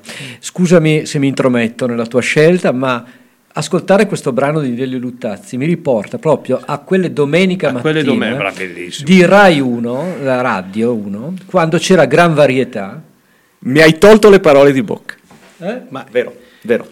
Ed era bellissimo. Alla radio. Era bellissimo. Era un programma fantastico, ti dava l'idea che ci fosse davvero un'orchestra che suonasse in questa... In questo pseudoteatro, Sì, no? sì, È sì, vero, è vero. era bellissimo. E poi Luttazzi che era simpaticissimo. Esatto, e poi questo brano, capolavoro di ironia, è veramente da risco- musicista jazz da riscoprire. Ecco, rico- eh, ripetiamo, Barbara Enrico. Barbara Enrico, Questo e il è un disco album- si chiama Sentimentale, dedicato a Lelio Luttazzi. Perfetto. Rimaniamo nell'ambito femminile con eh, un, eh, un mostro sacro della musica, ma non solo nella musica, Nina Simone. Colgo l'occasione per mm, eh, annunciare che da un mesetto è uscito questo bellissimo libro scritto dall'amico Gianni Del Savio e che si chiama Nina, la storia musicale e politica di Nina Simone.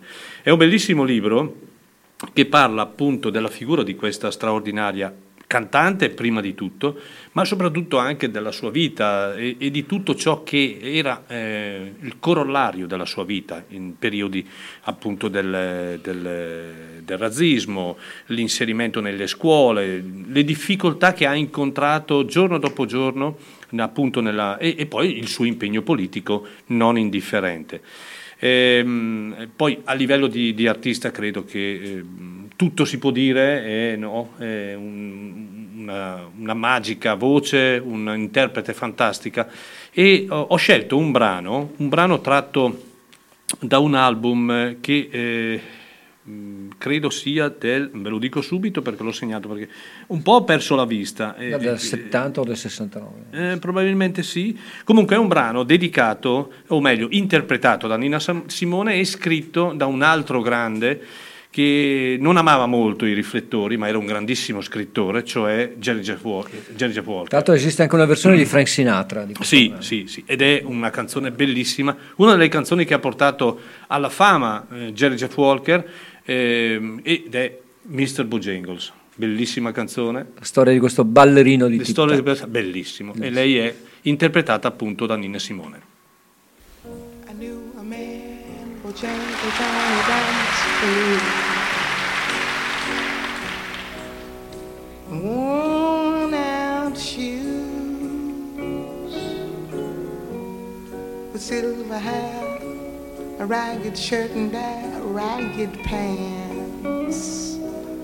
The old soft shoe.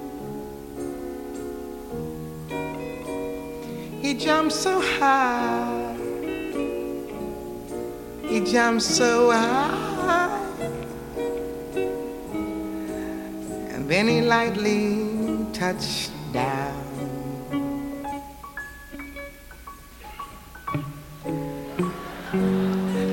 I met him in a New Orleans cafe. He was down and out.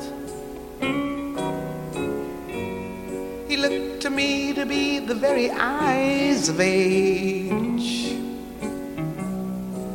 as he spoke right out. He talked of life. Talked of life. He laughed and slapped his leg a step.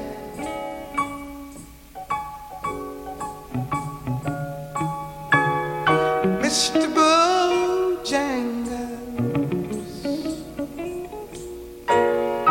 Mr. Bojangles.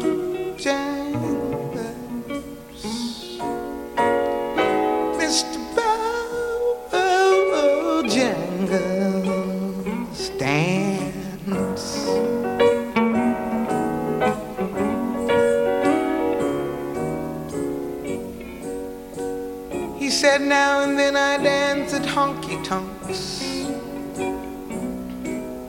for drinks and tips. But most of the time I spend behind these county bars. He said, You know, I drinks a bit.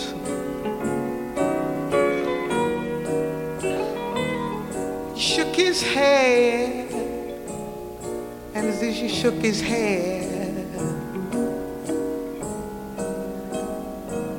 he just nodded, please.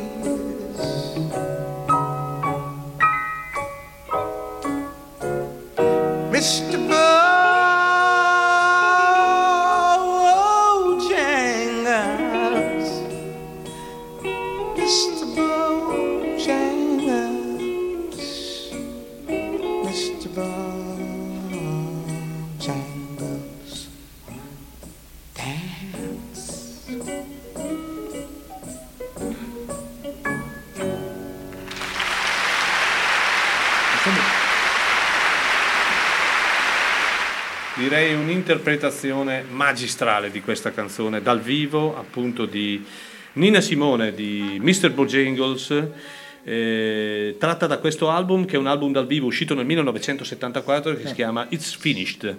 È finito. Perfetto.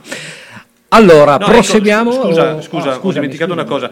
Volevo ricordare proprio perché eh, è un amico e lo conosciamo molto bene, eh, il libro di Gianni Del Savio che parla appunto della vita eh, musicale e politica di Nina Simone. Acquistatelo perché, a parte che è un prezzo veramente politico, ma ehm, lo leggi in 448 ed è molto molto coinvolgente ed è un, eh, un libro che... mh, scritto bene. Son- ci sono a volte dei libri che al- già dalle prime pagine fai fatica a digerire. Questo è- va come l'acqua fresca, o meglio, un- come un buon bicchiere di vino.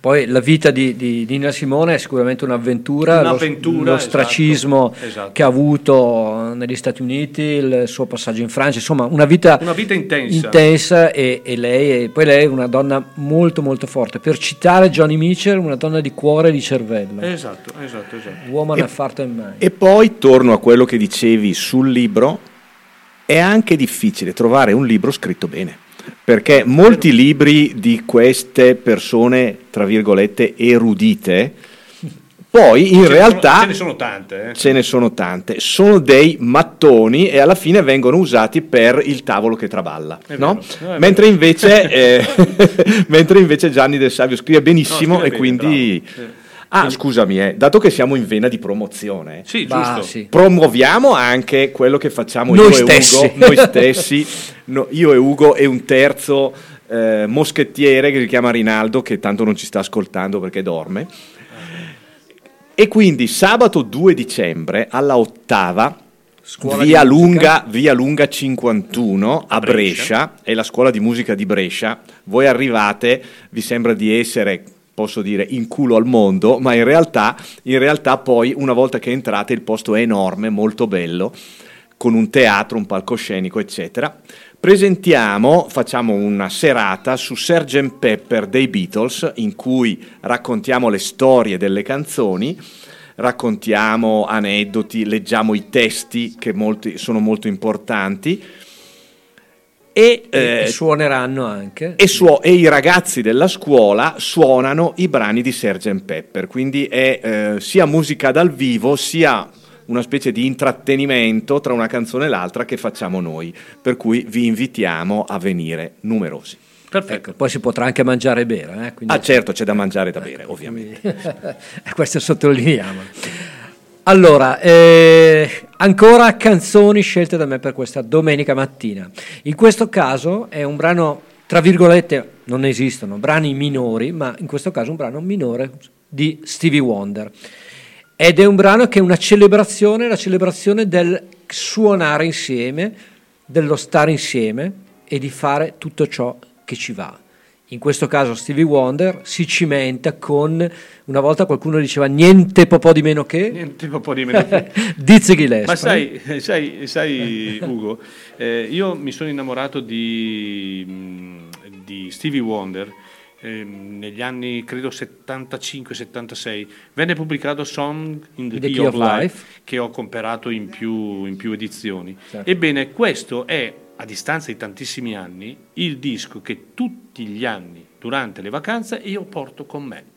Eh beh, Niente male. È un niente bellissimo male. disco. eh. Eh, questa canzone arriva credo un paio d'anni dopo Songs in the Key of Live ed è un inedito che venne pubblicato ai tempi solo su un'antologia ma è incredibile perché ascoltiamo è molto lungo il brano ma è fantastico non vi potete fermare alla fine c'è la tromba di Dizzy Gillespie e quindi direi che già quello, Già quello. vale il biglietto Vale. All I Do Stevie Wonder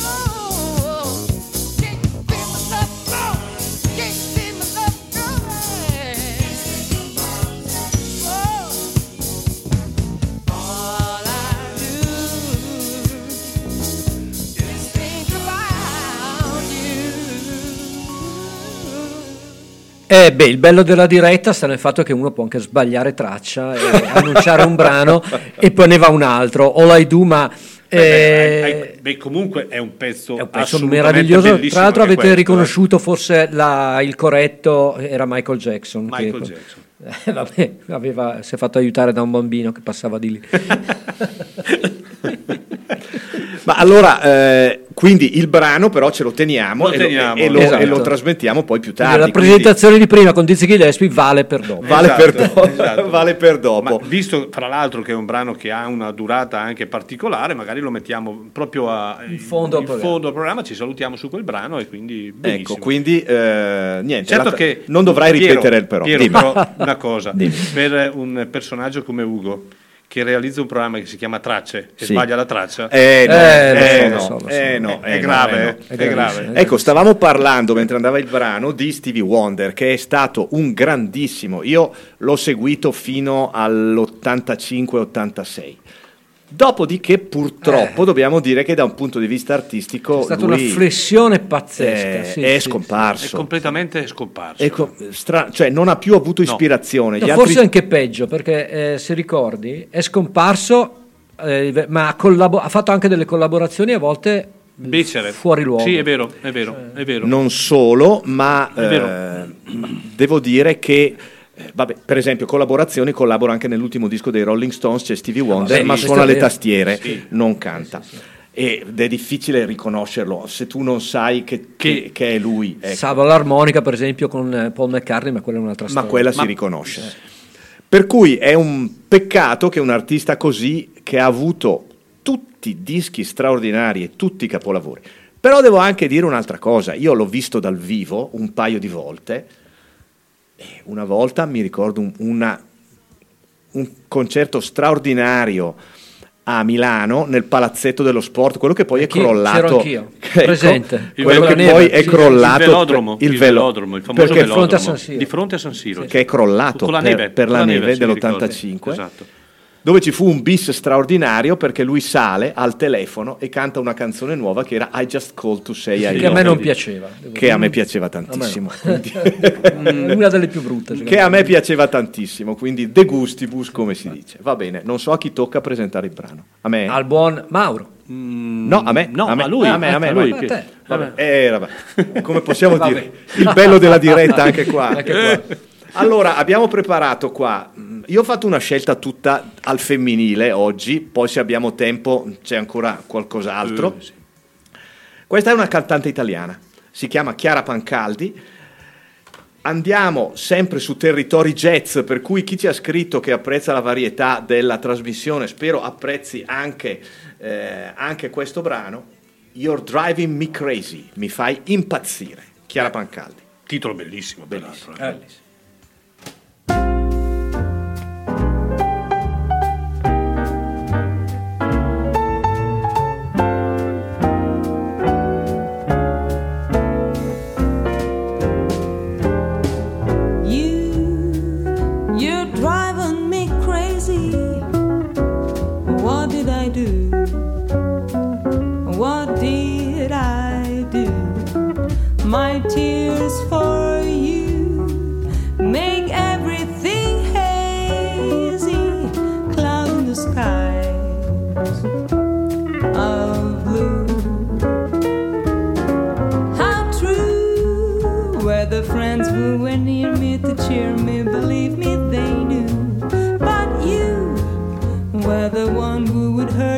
desert me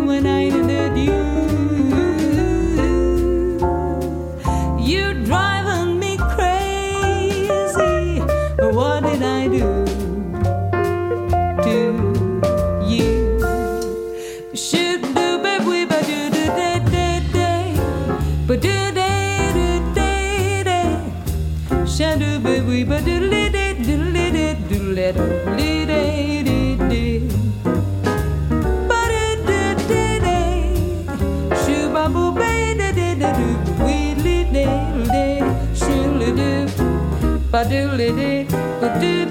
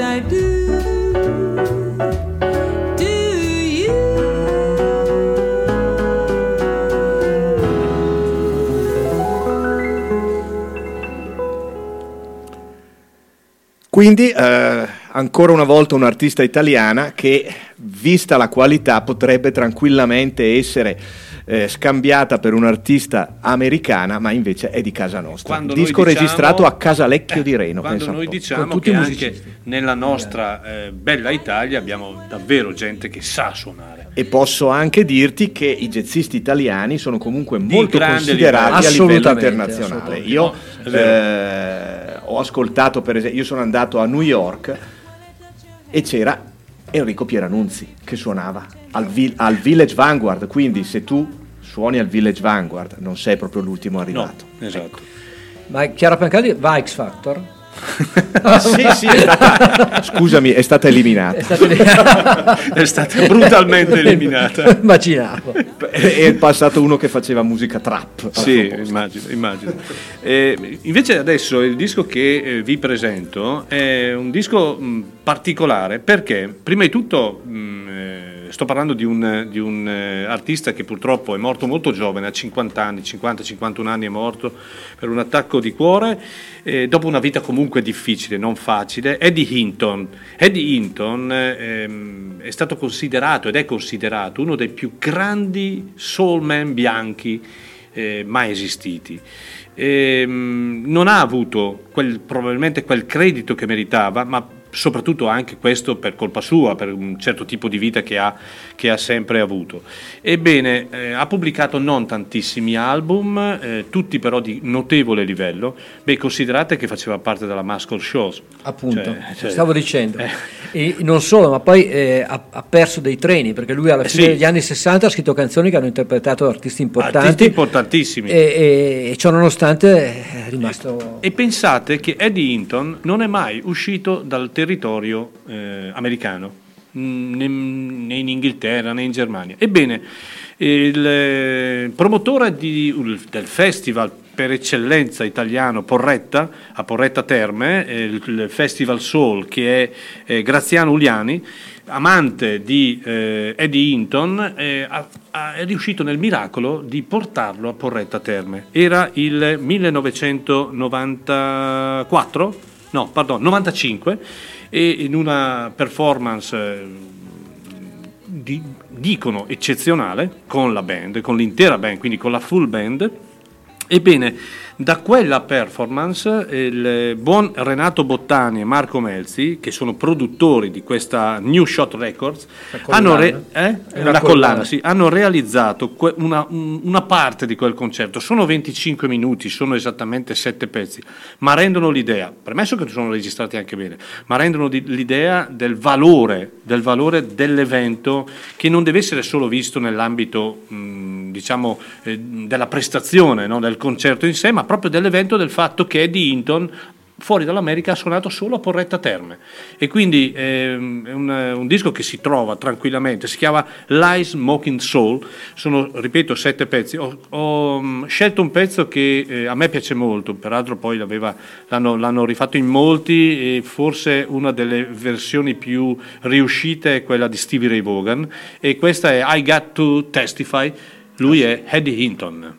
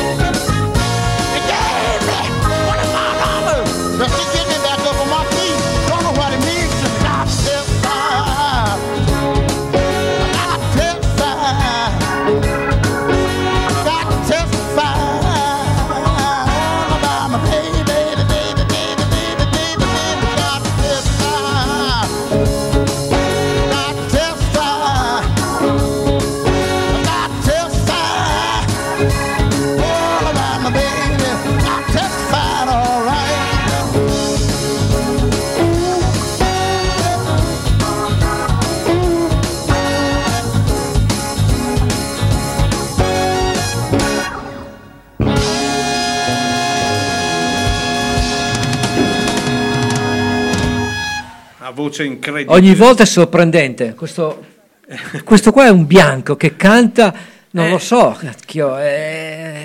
No, è, unico, era unico, Unico, unico, perché sì, veramente era unico. Eh, Eddie Hinton con questa versione splendida di I Got to Testify tratta appunto dal- da questo, ehm, chiamiamolo mini, mini album, perché poi in realtà, come ho detto, sono 25 minuti, è una edizione di, ehm, questa, di questa collana e ringraziamo gente come Renato Bottani e Marco Melzi che ci mettono a disposizione certi, certi reperti, certi ricordi, certi, certi certe registrazioni che sono rimaste probabilmente nel cassetto. Peraltro ho per- visto che stanno pubblicando tante cose. sì, esatto, e poi sono anche registrati bene. Questo è un live del 95 registrato. No, non è vero, ho sbagliato. E, eh, il concerto si riferisce al 25 agosto del 1991, non, eh, non 95, 91.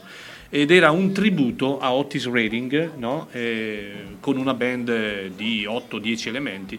È unico, unico ricordo che abbiamo di Eddie Hinton fuori da casa. Testimonianza quindi un concerto italiano rarissimo, Italiano, rarissimo. di- del signor Eddie Hinton.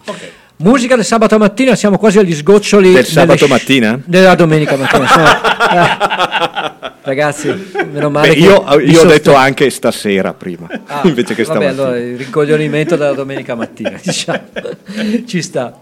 Oh, vabbè, vabbè, comunque dicevo. Ma ci si diverte Ma così, sì, eh, ma ma dove- non dove dobbiamo si avere sbagliano le tracce, le tracce. le, tracce, le forme non sono belle le forme, le forme quelle delle, le- le- le impostazioni precise e perfette non esistono. Ma no, No, infatti, non- quelle non- le, le non lasciamo, noi. le lasciamo ai Max. eh, Esatto. Max, mi viene in mente. Max. Vabbè, questa è una cosa nostra. Allora, James Taylor ho scelto da October Road, un album del 2001. eh, Raise Up Family è una canzone che parla un, eh, del crescere in famiglia, ma anche della fantastica eh, senso della libertà Della che ti libertà dà il stare da soli. esatto, esattamente. esatto, esatto. Eh, Steve Gadd alla batteria che abbiamo ascoltato prima con Simon Garfunkel c'è anche in questo brano, eh, tra l'altro è nella band di James. James Taylor Raise Up a Family da October Road.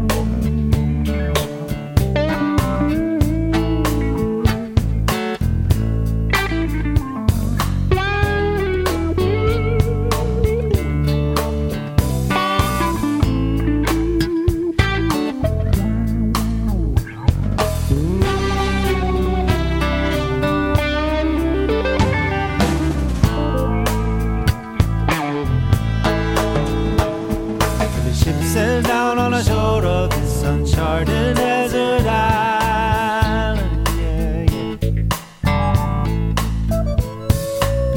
Me and my people out.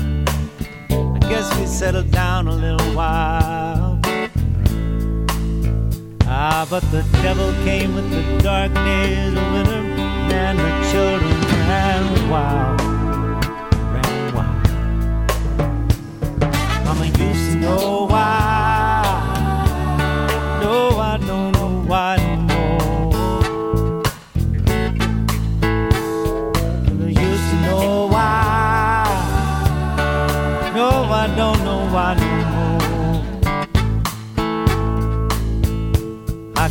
wonder at the cundle, thunder it thundered down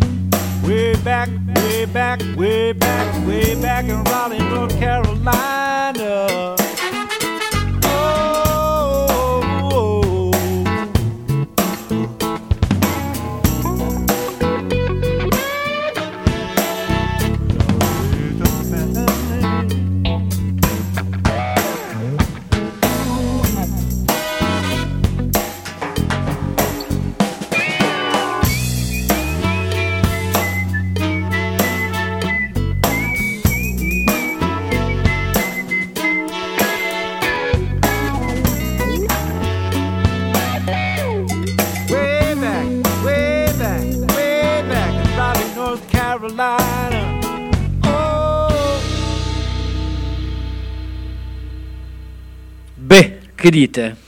Greg Finnegains alle tastiere, Michael Landau alla chitarra, Steve Gadd alla batteria, cioè Gentaglia. Lulu Marini ai fiati, eh, James Taylor ovviamente, tutto il resto. Ma James Taylor è un personaggio molto particolare, sia io che Ugo eh, abbiamo avuto la possibilità No. di conoscerlo, di parlargli assieme e mi ricordo una cosa che ha detto su Brescia, Ah beh, perché quando mh, l'abbiamo conosciuto anni fa, io gli avevo detto, ma io ti ho sentito suonare a Brescia in Piazza del Duomo. E lui dice, ma certo, mi ricordo ancora quella bellissima piazza, proprio in italiano, beautiful piazza, ha detto. Perché io suono sempre in teatri, in palazzetti, e per me le città sono tutte uguali. E quindi quella sera lì è stata molto particolare per me Diversa. perché ho suonato in un posto stupendo. E infatti chi c'era al concerto si ricorderà che lui continuava a salutare ma anche a segnare eh, i monumenti di, di Piazza del Duomo. Vorrei aggiungere anche una cosa che non è da poco per chi come Mauro è avvezzo a frequentare musicisti stranieri, magari in particolare gli americani. Eh, l'altra particolarità che attesta che bella persona che è James Taylor è che James Taylor da sempre, io ho avuto modo, la fortuna di, in varie occasioni, in vari anni di, di stare con lui, di parlare con lui, è un profondo conoscitore, cioè si interessa moltissimo anche della situazione politica e sociale del paese in cui va e- ed è preparato, sa le cose. Io per esempio ricordo la prima volta che incontrai James Taylor fu a uno showcase privato eh, nel 1994 quando il, la buonanima andò al potere per la prima volta e lui ci chiese, eh, era stupito che gli italiani avessero scelto questa persona. Siamo- eravamo stupiti anche noi. Eravamo stupiti anche noi, però da un Però, americano. Da un americano, ovviamente, sì. Mi hai fatto, mh, Piero ha detto una cosa che mi ricorda mh, proprio il con- l'ultimo concerto che abbiamo realizzato, quello di Natalie Merchant. Ha ehm, impostato il tour europeo in tutti i teatri, tutti, dal primo all'ultimo. L'ultima data era nel Palasport nostro. Ebbene, eh, lei ha provato la stessa emozione, quindi non un teatro, un contatto più diretto con la gente. Lei nel pomeriggio mi ha detto bellissimo il concerto del teatro dal Verme il giorno prima, ma è un concerto ehm, tra virgolette freddino, nel senso che la gente va a teatro, gode di quel concerto e poi se ne va. Da noi, pensa che c'è stato qualcuno che è riuscito a mettere Natalie Merchant a far salire su un trattore. Ah, sì, su un trattore, ragazzi. Eri tu quel qualcuno? No, non ero io, io l'ho, sap- l'ho saputo dopo. Lei si è immedesimata nell'ambiente in cui è venuta, cioè l'ambiente dei salesiani è mm, particolarmente accogliente anche da un punto di vista naturale, no? E quindi lei si è trovata benissimo sotto questo punto di vista. Ecco perché a Milano ha suonato un'ora e mezza, da noi è suonato due ore e un quarto. Due ore e un quarto. Ci ha regalato anche Grandi emozioni, delle eh. emozioni, davvero. E ringraziamo anche la perfetta acustica. Abbiamo È qua vero. Rosario Esatto. stamattina. e Esatto. dobbiamo ringraziarlo pubblicamente, Rosario Puma. È bravissimo. Bravissimo che ha creato davvero in un palazzetto un suono del genere. Non Eh, è facile, non è facile, ma l'esperienza che ha è comunque. beh, no- è inutile usarlo perché poi diventa sempre più caro. eh, quindi- non ci porta il vino. Poi non ci porta il vino, e quindi hai capito. Però eh, veramente, Piero, è stato un concerto bellissimo. Non reagisco alle provocazioni. Bene. No, non reagisco perché dovevo venire all'ultimo minuto un impegno improvviso mi ha tenuto lontano da, da Chiari e quindi Ma ti eh, daremo la registrazione. Ugo con grande cattiveria mi ha mandato su WhatsApp anche alcuni video del, del concerto. Vabbè. Tocca a me Allora, presentare il prossimo tocca- brano. Tocca a me, sì, tocca a tocca me. a te, tocca a te. Allora, eh, parliamo di Walt Disney questa volta. Perché? Perché il successo dei film di Walt Disney, soprattutto dei primi, quelli degli anni 30, degli anni 40, è dovuto sia in parte alla bellezza del film stesso, sia in parte alla musica. Perché le canzoni dei film di Walt Disney sono rimaste nella memoria collettiva di tutti noi. Basta pensare, per esempio, alla marcia dei, dei sette nani. Il problema è che in, Ita- in Italia poi venivano tradotte in italiano le canzoni, quindi un po' la voce anche degli interpreti originali si perdeva. Però una di queste canzoni, che è Someday My Prince Will Come, è diventata uno standard del jazz. L'ha fatta Miles Davis, l'hanno fatta in tanti. Allora proseguiamo nella selezione di voci femminili eh, che eh, vi proponiamo. Vi proponiamo questa mattina, lei si chiama Meredith D'Ambrosio, è una delle mie cantanti preferite, questo è il suo primo disco addirittura, risale all'80 o all'81, dove addirittura si presentava come Meredith senza neanche il, Il cognome. cognome. E quindi lei è anche la pianista, Someday My Prince Will Come, e torniamo tutti bambini.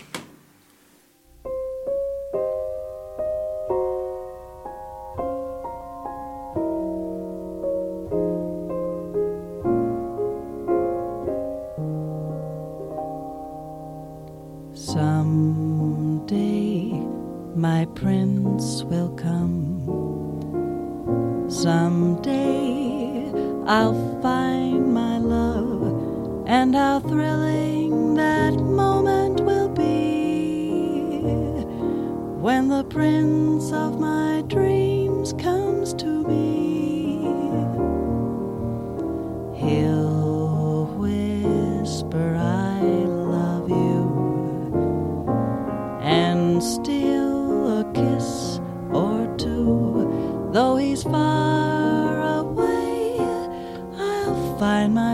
My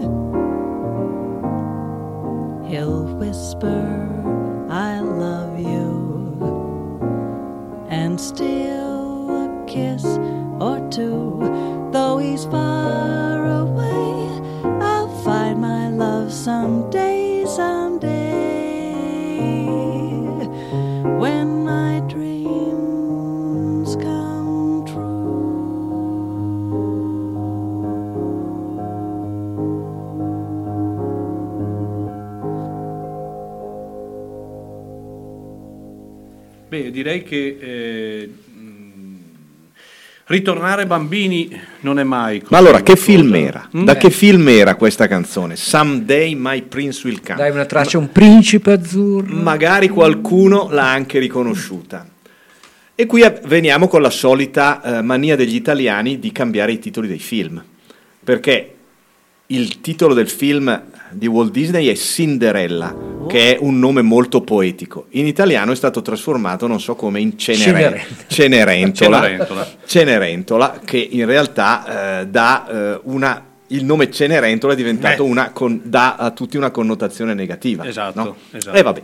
Comunque sia, abbiamo voluto tornare bambini con Walt Disney e Someday My Oddio, Prince Will oddio, Come. non so come la pensate voi, ma penso che ogni tanto ritornare bambini farebbe molto bene. mm? Benissimo. Perché si vedono le cose in maniera diversa. Ma veramente Non- noi siamo ancora bambini. Anche- eh, è vero, hai ragione, hai ragione. Ci emozioniamo ancora quando esce un disco, quando esce un libro e quando dobbiamo aprire il, il rito magico di aprire un vinile o di aprire un disco, perché eh, l'essere bambino ti fa vedere il mondo in maniera diversa. Oggi molti, molti grandi potenti del mondo dovrebbero tornare bambini, no? Non voglio aprire scenari che in questo momento non, eh, non- non è, non è utile aprire, però viviamo in un mondo che è pieno di contraddizioni e soprattutto Beh, pieno però- di disastri. eh. Però c'è anche il- possiamo dire che a volte essere, qualche volta essere bambini significa eh, è anche, un- anche un- come dire, un'accezione negativa e nel caso di molti politici sono anche troppo bambini. Per esempio, bambini in senso negativo. Sì. Mm, fu- fu- Fuoi i nomi, adesso te li faccio, anzi, qualche, cioè, No, no, falli, senza falli. problemi, i Trump, i Salvini, cioè, voglio dire, quelli sono così rincoglioniti che sono veramente dei bambini, eppure hanno eh, tragicamente successo. È vero, è vero. Però noi parliamo di musica. Sì, e parliamo- Ieri sera parlavo appunto con, eh, avevamo degli ospiti a casa e davanti a una buona bottiglia di, anzi un paio di bottiglie di vino e una buona zuppa di pesce, parlavamo di musica, no? E mh, questo amico, amante di, di- di blues, un chitarrista, eh, anche lui ha sottolineato una cosa importante nelle nostre case, mh, sia nella mia, nella tua, né- sicuramente anche quella di Piero, quando tu entri vedi subito libri e dischi, no? E- oppure o libri o dischi, per dire. Non sappiamo più dove metterli sappiamo, a a parte non, non saper più dove metterli, ma eh, faceva notare una cosa molto bella che diceva quando io entro in una casa di un amico dove non vedo un disco o dove non vedo un libro, mi preoccupo. Eh. Mi preoccupo perché vuol dire che non, l- l- non c'è l'apertura mentale a livello di cultura, perché eh, questa è una persona che non è giovanissima, quindi voglio dire, ci sono delle situazioni che ci rendono molti tutti più fragili, no? Non noi che abbiamo comunque la musica, la musica è un appiglio. eh, Adoriamo ascoltare un bellissimo disco, ma il disco ti porta anche a, a vivere dei momenti di tristezza, dei momenti difficili. Io nella mia vita, come penso tutti, abbiamo avuto momenti difficili. La musica è stato un appiglio, è stato un, eh, un- un'ancora di salvataggio. Ed è importante, noi continuiamo a dirlo alla radio, noi continuiamo a dirlo nei concerti. Ascoltate la musica ragazzi, perché mh, io eh, sono nonno da tanti anni, ebbene quando mia nipotina viene in casa mia al pomeriggio, eh, la prima cosa che mi dice, mi dice, nonno andiamo a mettere un disco? Per me è il massimo, no? È il massimo. Eh, invece la preoccupazione mia è di Piero, che chissà che fine faranno i nostri... Vabbè, ma questo è normale. Questo è normale. eh, eh, eh, Nel cassonetto. Nel cassonetto. Spero proprio di no. No, no. Spero A me cadono addosso comunque, se vogliamo, Beh, vogliamo sì. cioè, mi proprio mi No, io ho un ottimo falegname. Ho un ottimo Ah, falegname. beh, bravo. Un ottimo te, falegname. Io non ho più spazio, per cui è un disastro. Allora, ehm, parliamo di un album uscito nel 1984, un album che ha rappresentato un momento epocale nella musica inglese perché c'è stato un, cambiamento, una tendenza, una controtendenza Ehm, sto parlando degli Style Council. Eh, Paul Weller eh, ha dimostrato in quel periodo, un pochino improvvisamente, eh, dopo lo scioglimento dei Jam, perché eh, aveva sciolto i Jam, lui eternamente portato alla ricerca di un- esperienze diverse, insieme a Mike Talbot che proveniva dai Dexys Midnight Runner, eh, ha realizzato questo album che all'inizio ha colto un po' tutti di sorpresa, no? ma che poi si è rivelato un, semplicemente un... Adoravo. Adoravo. Un Adoravo. capolavoro, un capolavoro, un album affascinante. Poi Paul Weller anche questo suo atteggiamento da mod. Eh, da- esatto, da- lì però eh, c'era stato un po'... era- era- era- Ai tempi c'era stata un po' una polemica. Sì, eh, perché, sì, effettivamente dicevano contro- che si era un esatto, po' venduto, venduto. eccetera, eccetera. Ma ragazzi, la, la raffinatezza di, di questo progetto è, eccezionale. ed è rimasta ancora. Ed è rimasta ancora così un album costruito... Non è datato. No, non è datato, un album costruito su- proprio sulla, sulla, sulla delicatezza, sull'ampiezza del suono, su ritmi eh, gezzati, su ritmi anche che hanno a che fare un pochino con la musica brasiliana in certi momenti, ma eh, un disco essenzialmente da avere per chi ama la musica. Io ovviamente non ho ancora detto il titolo. Fin dalla copertina dal titolo Dal dell'album, Caffè che rimanda anche alla- perfino alla nouvelle, alla nouvelle alla vague eh, francese, francese, esatto, ah, esatto, sì, esatto. Album meraviglioso, non so se sei anche tu d'accordo. Sono d'accordo e ho avuto la tua stessa impressione perché io ho comprato questo disco il giorno che è uscito Esatto. e eh, ero molto curioso di sapere cosa aveva fatto Paul Weller. Sono arrivato a casa, l'ho messo sul piatto perché Ah, sì. allora non c'era il CD, c'era era il uscito CD. solo il vinile che per fortuna ho tuttora e sono rimasto stupefatto. A me è piaciuto tantissimo È be- subito e non ho capito francamente le polemiche che ci furono allora, però sì, si Parlavamo possono prima dei tuttologi, no? quelli che allora, sanno tutto. Posso dirti una cosa, non c'entra niente con Paul Weller. Però io ricordo quando uscì The Dark Side of the Moon dei Pink Floyd Mm. e i Pink Floyd vennero accusati di essere commerciali. Venduti, sì, sì. Venduti. È vero. Questo è un disco che adesso tutti conoscono, che tutti incensano, che è straordinario. Ovviamente. A me piaceva, vabbè che avevo ma sap- 16-17 anni, 18 Sapete, anni. purtroppo... Ma eh, però è così, è io mi così. ricordo le polemiche che leggevo sui- sui- sulla st- stampa specializzata, si diceva così, su The Dark Side of the Moon. Questo disco fa schifo. Così.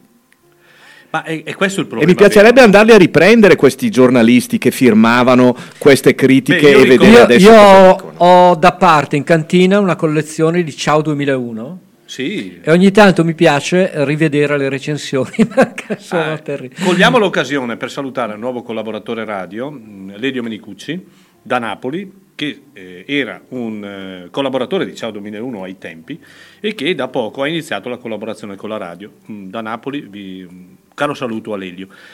Io sostengo una cosa, nella musica, ne parlavamo in fuori onda, non esiste un, eh, un dogma e non esiste una verità assoluta. Prima di tutto c'è il- l'amore della musica che personalmente uno può avere, ma poi soprattutto i tuttologi, quelli che scrivono, eh, hanno un'arma importante che può essere davvero devastante perché lo scritt- il lettore che può eh, leggere una recensione rimane sicuramente influenzato da ciò che scrivi e di conseguenza eh, il parere personale diventa davvero un'arma eh, Sì, anche se adesso ha perso molto eh, Sì, rispetto al passato. Vero. E, e- e- e purtroppo i pochi che sono rimasti sono peggiorati tantissimo. Sono peggiorati. eh, perché Io sono convinto, sai perché sono peggiorati, Ugo? Perché non ascoltano. Non ascoltano. Cosa diceva Frank Zappa, Piero? Tu che Frank Zappa, a proposito dell'architettura? Cosa diceva Frank Zappa a proposito dell'architettura? Sì. Dimmelo tu. non mi ricordo che cosa diceva a proposito dell'architettura. Dopo A un proposito bicchiere del di par- che diceva- parlare, diceva che parlare- tante no, cose, no, no? diceva che, Sì. Che parlare di musica, di rock, scrivere di musica è come? Sì, è come scrivere di architettura, è come scrivere di... cioè chiunque può Esatto. scrivere di qualsiasi cosa. Lui ce l'aveva a morte, no, questa- abbiamo fatto una gag io e Ugo ovviamente. Eh, lui diceva, diceva proprio questo, ma Frank Zappa diceva molto, lui odiava i musicisti, diceva che i musicisti erano degli stronzi che suonavano dal vivo solo guardando le ragazze in prima fila sperando poi di andare a cuccare dopo il concerto. e lui diceva, ma io li pago, No, no, devono so. suonare quello che dico io, non devono fare i fighetti sul palco per suonare. Beh, abbiamo parlato di Lowell George prima, eh, un'intervista fatta, rilasciata tantissimi anni fa, parlava proprio di questo, del difficile Sì. rapporto, per lui, lui era un facente parte dei Mother of Invention. Eh sì, certo. Quindi, Per poco, per poco, per poco, ma- però ma- lui ma c'era, però c'è stato, c'è sì. stato. Quindi, E comunque certo. eh, io ho citato Zappa perché anche Zappa sui giornalisti aveva una, delle sue teorie. Beh, Erano- probabilmente, eh, probabilmente giuste, secondo me. Esattamente, No, esattamente. perché andare a rileggersi oggi certe critiche che venivano fatte, che venivano fatte a- ai dischi eh, non stavano Comunque passiamo alla musica. né in cielo né in Passiamo alla musica. Abbiamo, chiacchier- parlato troppo, abbiamo parlato Eh, ma è colpa troppo, del vino. vorrei annoiare. È Infatti. colpa di Rosario. eh. Allora, The Wall Point of No Return, il buco del non eh, ritorno. Ah, già, eravamo agli Style ritorno. Council, E giusto. ascolta- ma ascoltatela questa canzone perché è veramente meravigliosa. Style Council.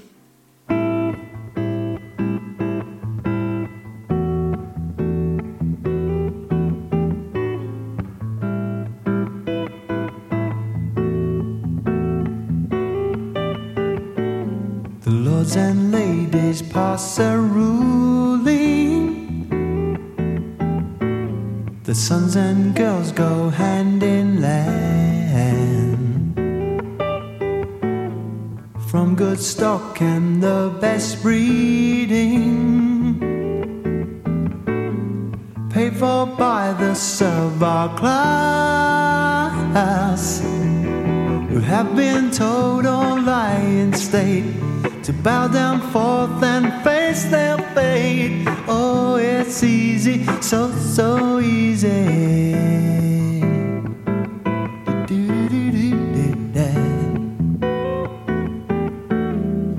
Righteousness did build the arrow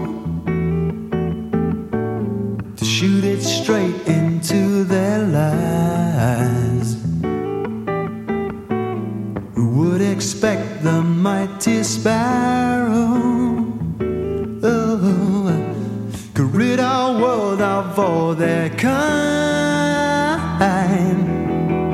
rising up and taking back the property of every man? It's so easy, so so easy.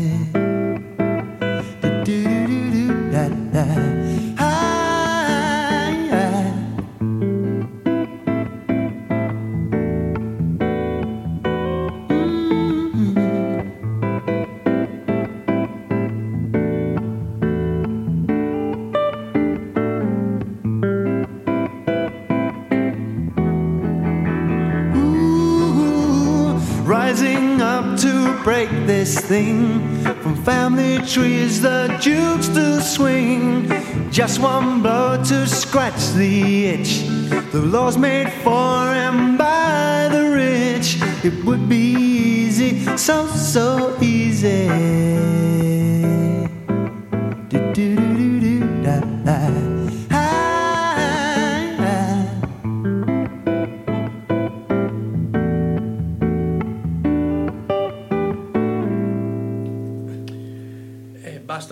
queste- questi pochi minuti di grande, di grande musica per rendere l'idea di- della, della brillantezza e della mm, originalità di questo album, eh, ovviamente collocato nel- da un punto di vista temporale nel 1984, no Ugo? No, ma poi mi, mi porta alla bossa nova, mi fa pensare sì, proprio sì, sì. A, a- quel mondo lì anche, no? E alla poesia di- che, che c'è nel mondo della, della musica brasiliana, che io ogni Senti, tanto anche mando nei miei senti, programmi.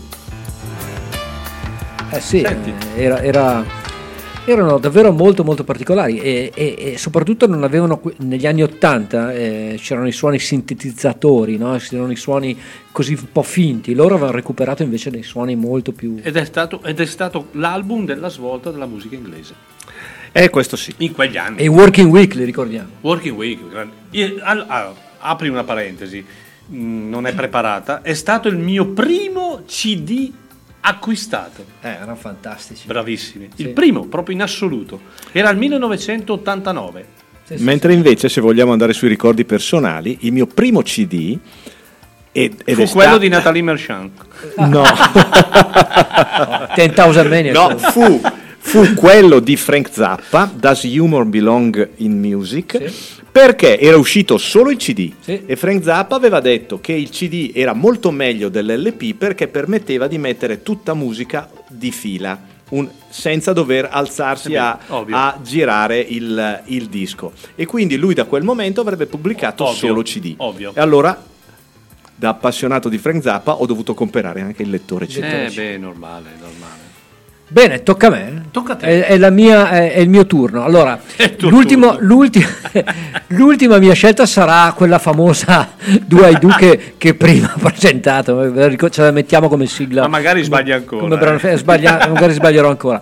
No, questa scelta invece credo che a, a noi tre, ma anche gli ascoltatori e le ascoltatrici sicuramente eh, approveranno. Lui era un grande artista scozzese che si chiamava John Martin, un personaggio che ha ricevuto poco Ma per una- quello che L'amore della mia vita, cazzo. eh, John Martin era, era davvero qualcosa di particolare, lui e il suo amico Nick Drake.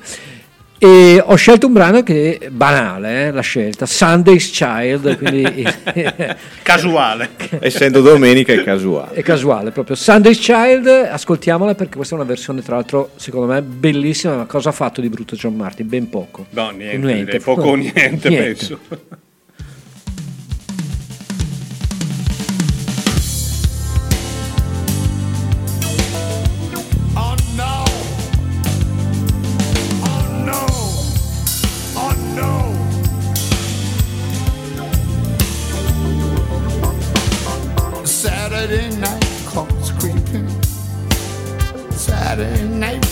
Creeping and cold.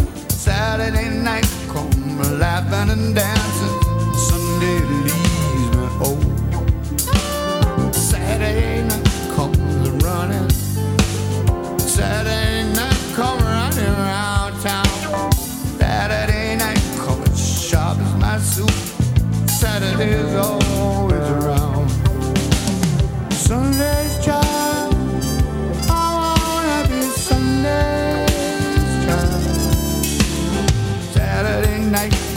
laughing.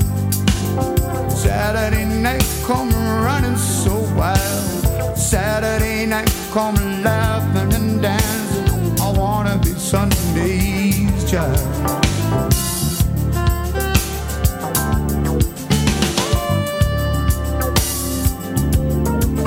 Oh, Monday she come round. Tuesday she come round here too.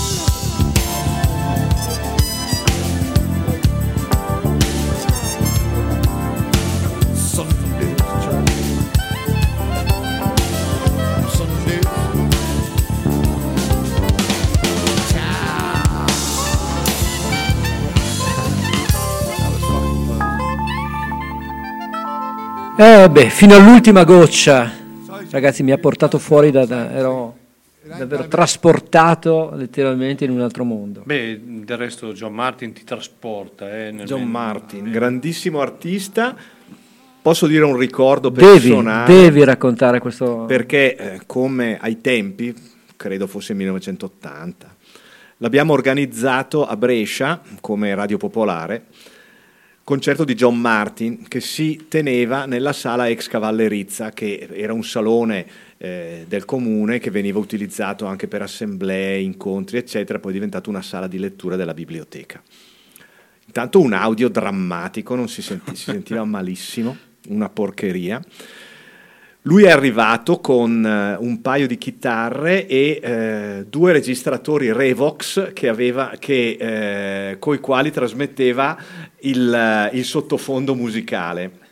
Diciamo le basi. Aveva delle basi, Quindi sì, aveva ok. delle basi Ok, ok. registrate che lui faceva partire su questi due registratori e poi cantava. Solo che ci siamo accorti all'ultimo minuto che non avevamo le luci. Perché erano concerti organizzati, vabbè, tu organizzi i concerti in maniera professionale. No, vabbè, Noi no. eravamo molto meno professionali, No. molto più naif e quindi ci si accorge che non abbiamo le luci. e come si fa? La gente comincia a arrivare, allora improvvisamente ognuno si è recato a casa sua a prendere un abajur Bellissima ed questa è- cosa. ed è, eh, e abbiamo acceso tante abajur sul palco ed è sembrata una cosa fatta apposta, bellissima. Eh, bellissima, direi. L'effetto scenico Eh, era straordinario. ma immagino. E lui ha fatto questo concerto eh, Tra mille bajur. tra mille abajur. Aspetta, mettici poi il fatto che non era un concerto normalissimo. Lui aveva questo Revox, se non sbaglio. Due ne aveva. Due, Due Revox, Revox. e usava queste basi con questi su- suoni preregistrati dove lui cantava e faceva le sue, Certo. vo- con i suoi vocalizzi, le sue voci. E quindi era tutto molto molto psichedelico. psichedelico, non solo, ma prima dell'inizio del concerto ha voluto spegnere tutte le luci, salone buio e si è messo a gridare, a fare "Ah!" delle grida così. Dopo ha riacceso le luci e ha detto bene adesso cominciamo. Ha fatto entrare Quelli non erano concerti, erano esperienze. Erano Erano esperienze, esperienze. erano esperienze. Vabbè. Comunque, John Martin, ricordiamolo, grandissimo un- artista, un eh. artista fantastico che ha lasciato davvero Ci sono anche delle registrazioni dal vivo di questi concerti, Ah. perché era uscito il disco poi. Ah, no, stavo dicendo, John Martin ha lasciato comunque un'eredità musicale che non deve essere persa perché va assolutamente ascoltata, riascoltata. mm, Capolavori in assoluto veramente che non hanno, mm, credo, uguali. Tocca a me. Tocca a te. Ci stiamo avviando alla conclusione, allora un po' di rock and roll. Mi sembra giusto. Chiusa la selezione femminile che ho portato stasera. Sempre vol- stasera, eh? Sempre Stasera, sta- giusto, sempre stamattina. stasera. Anche lui Eh, l'abbiamo perso, l'abbiamo perso. ha, detto, ha detto, eh, va bene. Questo mercoledì Giusto. sera è un po'... questo, questo sabato sera che abbiamo portato in- scusa l'errore sai qual è dovrei dire oggi Oggi. No, ma va vecchio, bene, ma vecchio è- trucco radiofonico sai un una problema. battuta di Mick Jagger Ti- ti dico una famosissima battuta di Mick Jagger tante, e dicono sì. le 10 cose che devi sapere quando fai l'artista rock quando dici grande, benve- bellissimo questa sera a Seattle, ricordati di controllare che sei veramente a Seattle. è vero, è vero, è vero. e quindi abbiamo scelto questo Roy Buchanan, un chitarrista straordinario, definito il più famoso chitarrista sconosciuto. al mondo, perché lui ha avuto una carriera che di fatto si è ha- che l'ha interrotta lui di sua volontà. Lui a un certo punto era diventato anche famoso, aveva fatto tre o quattro dischi, tra cui uno, un, un brano da, da uno di questi dischi lo ascoltiamo adesso, e poi ha interrotto il rapporto con la casa discografica perché non voleva essere sottoposto a Beh, pressioni. C'è, c'è da dire che era un personaggio anche da un punto di vista psicologico molto molto debole e eh, Debolissimo, debolissimo, debolissimo. anche perché poi purtroppo la fine che ha fatto sappiamo tutti si è suicidato quindi Si è impiccato in carcere. in carcere esatto. Perché era stato fermato dalla polizia, Dalla polizia, per guida in esatto, stato di esatto, ebbrezza, era esatto. stato messo in cella trattenuto. Sì, però lì arrivi a un risultato mh, perché comunque è un percorso indietro che Ah, sì. non funziona, Sì, chiaramente. sì, sì, lui era un non funzionale. Però era un fenomeno. Però era un fenomeno alla chitarra, Esatto. allora lo ascoltiamo dal vivo con un super classico del rock and roll. Bobby Bland. Sì, For Further On Up the Road. L'hanno fatta tutti, ma questa di Roy Buchanan è particolare, particolare. molto particolare, è vero.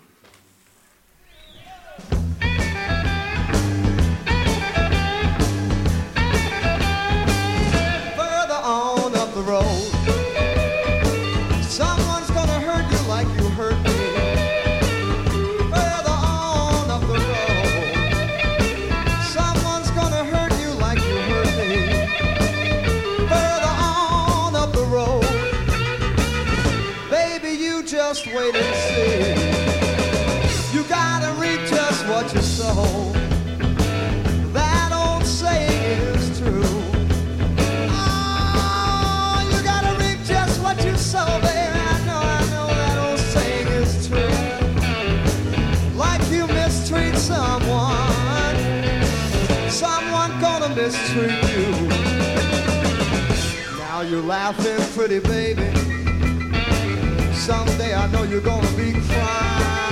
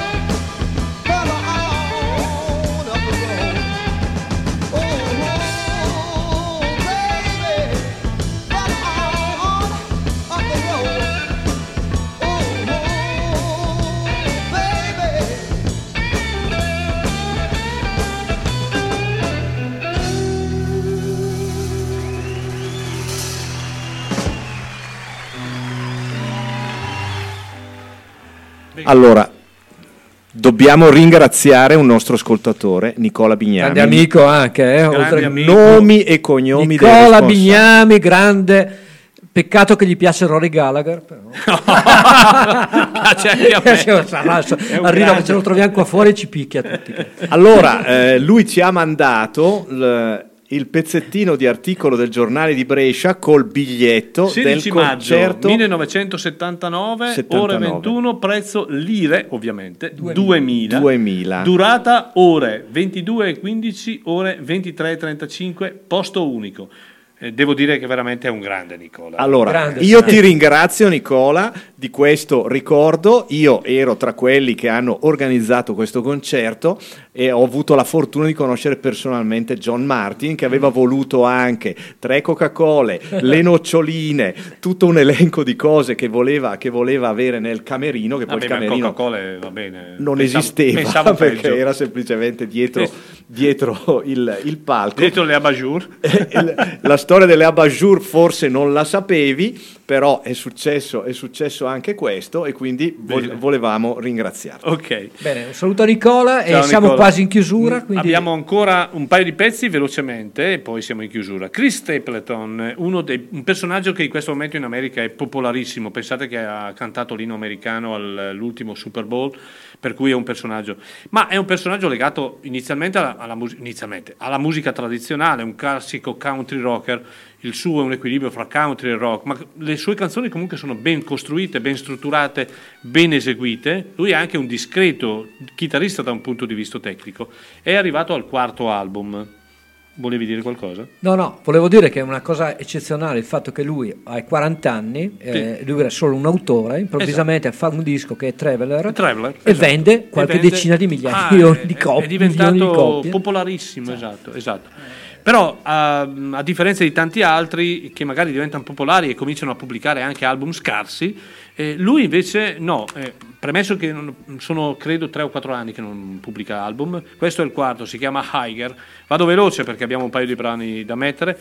Ascoltatevi questa White Horse, Cavallo Bianco, una canzone, in buona sostanza una canzone d'amore, Mm, ascoltatela, lui è Chris Stapleton.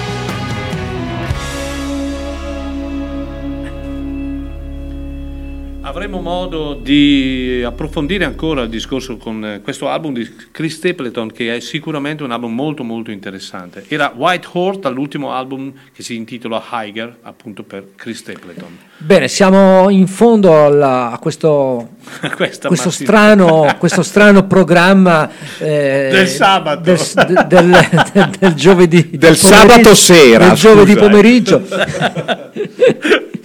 Eh, no, scherzi a parte, io ringrazio Mauro per l'ospitalità. figurati, ricordo, ringrazio io voi. ricordo anche di ascoltarmi martedì sera alle Assolutamente. 20.30 alle 22.30 con il mio programma che si chiama Tracce.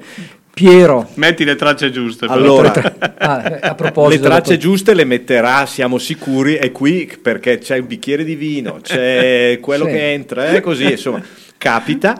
E, mm, un caro saluto anche da parte mia, spero abbiate gradito la mattinata, la domenica mattina, vedi che stavolta l'ho detto giusto, la domenica mattina. Posso fare un po' di promozione ancora? Assolutamente Io e sì. Ugo vi aspettiamo alla ottava via Lunga 51 a Brescia sabato sera per una nostra serata su Sgt. Pepper dei Beatles. Suoneranno anche i ragazzi della scuola che sono bravissimi.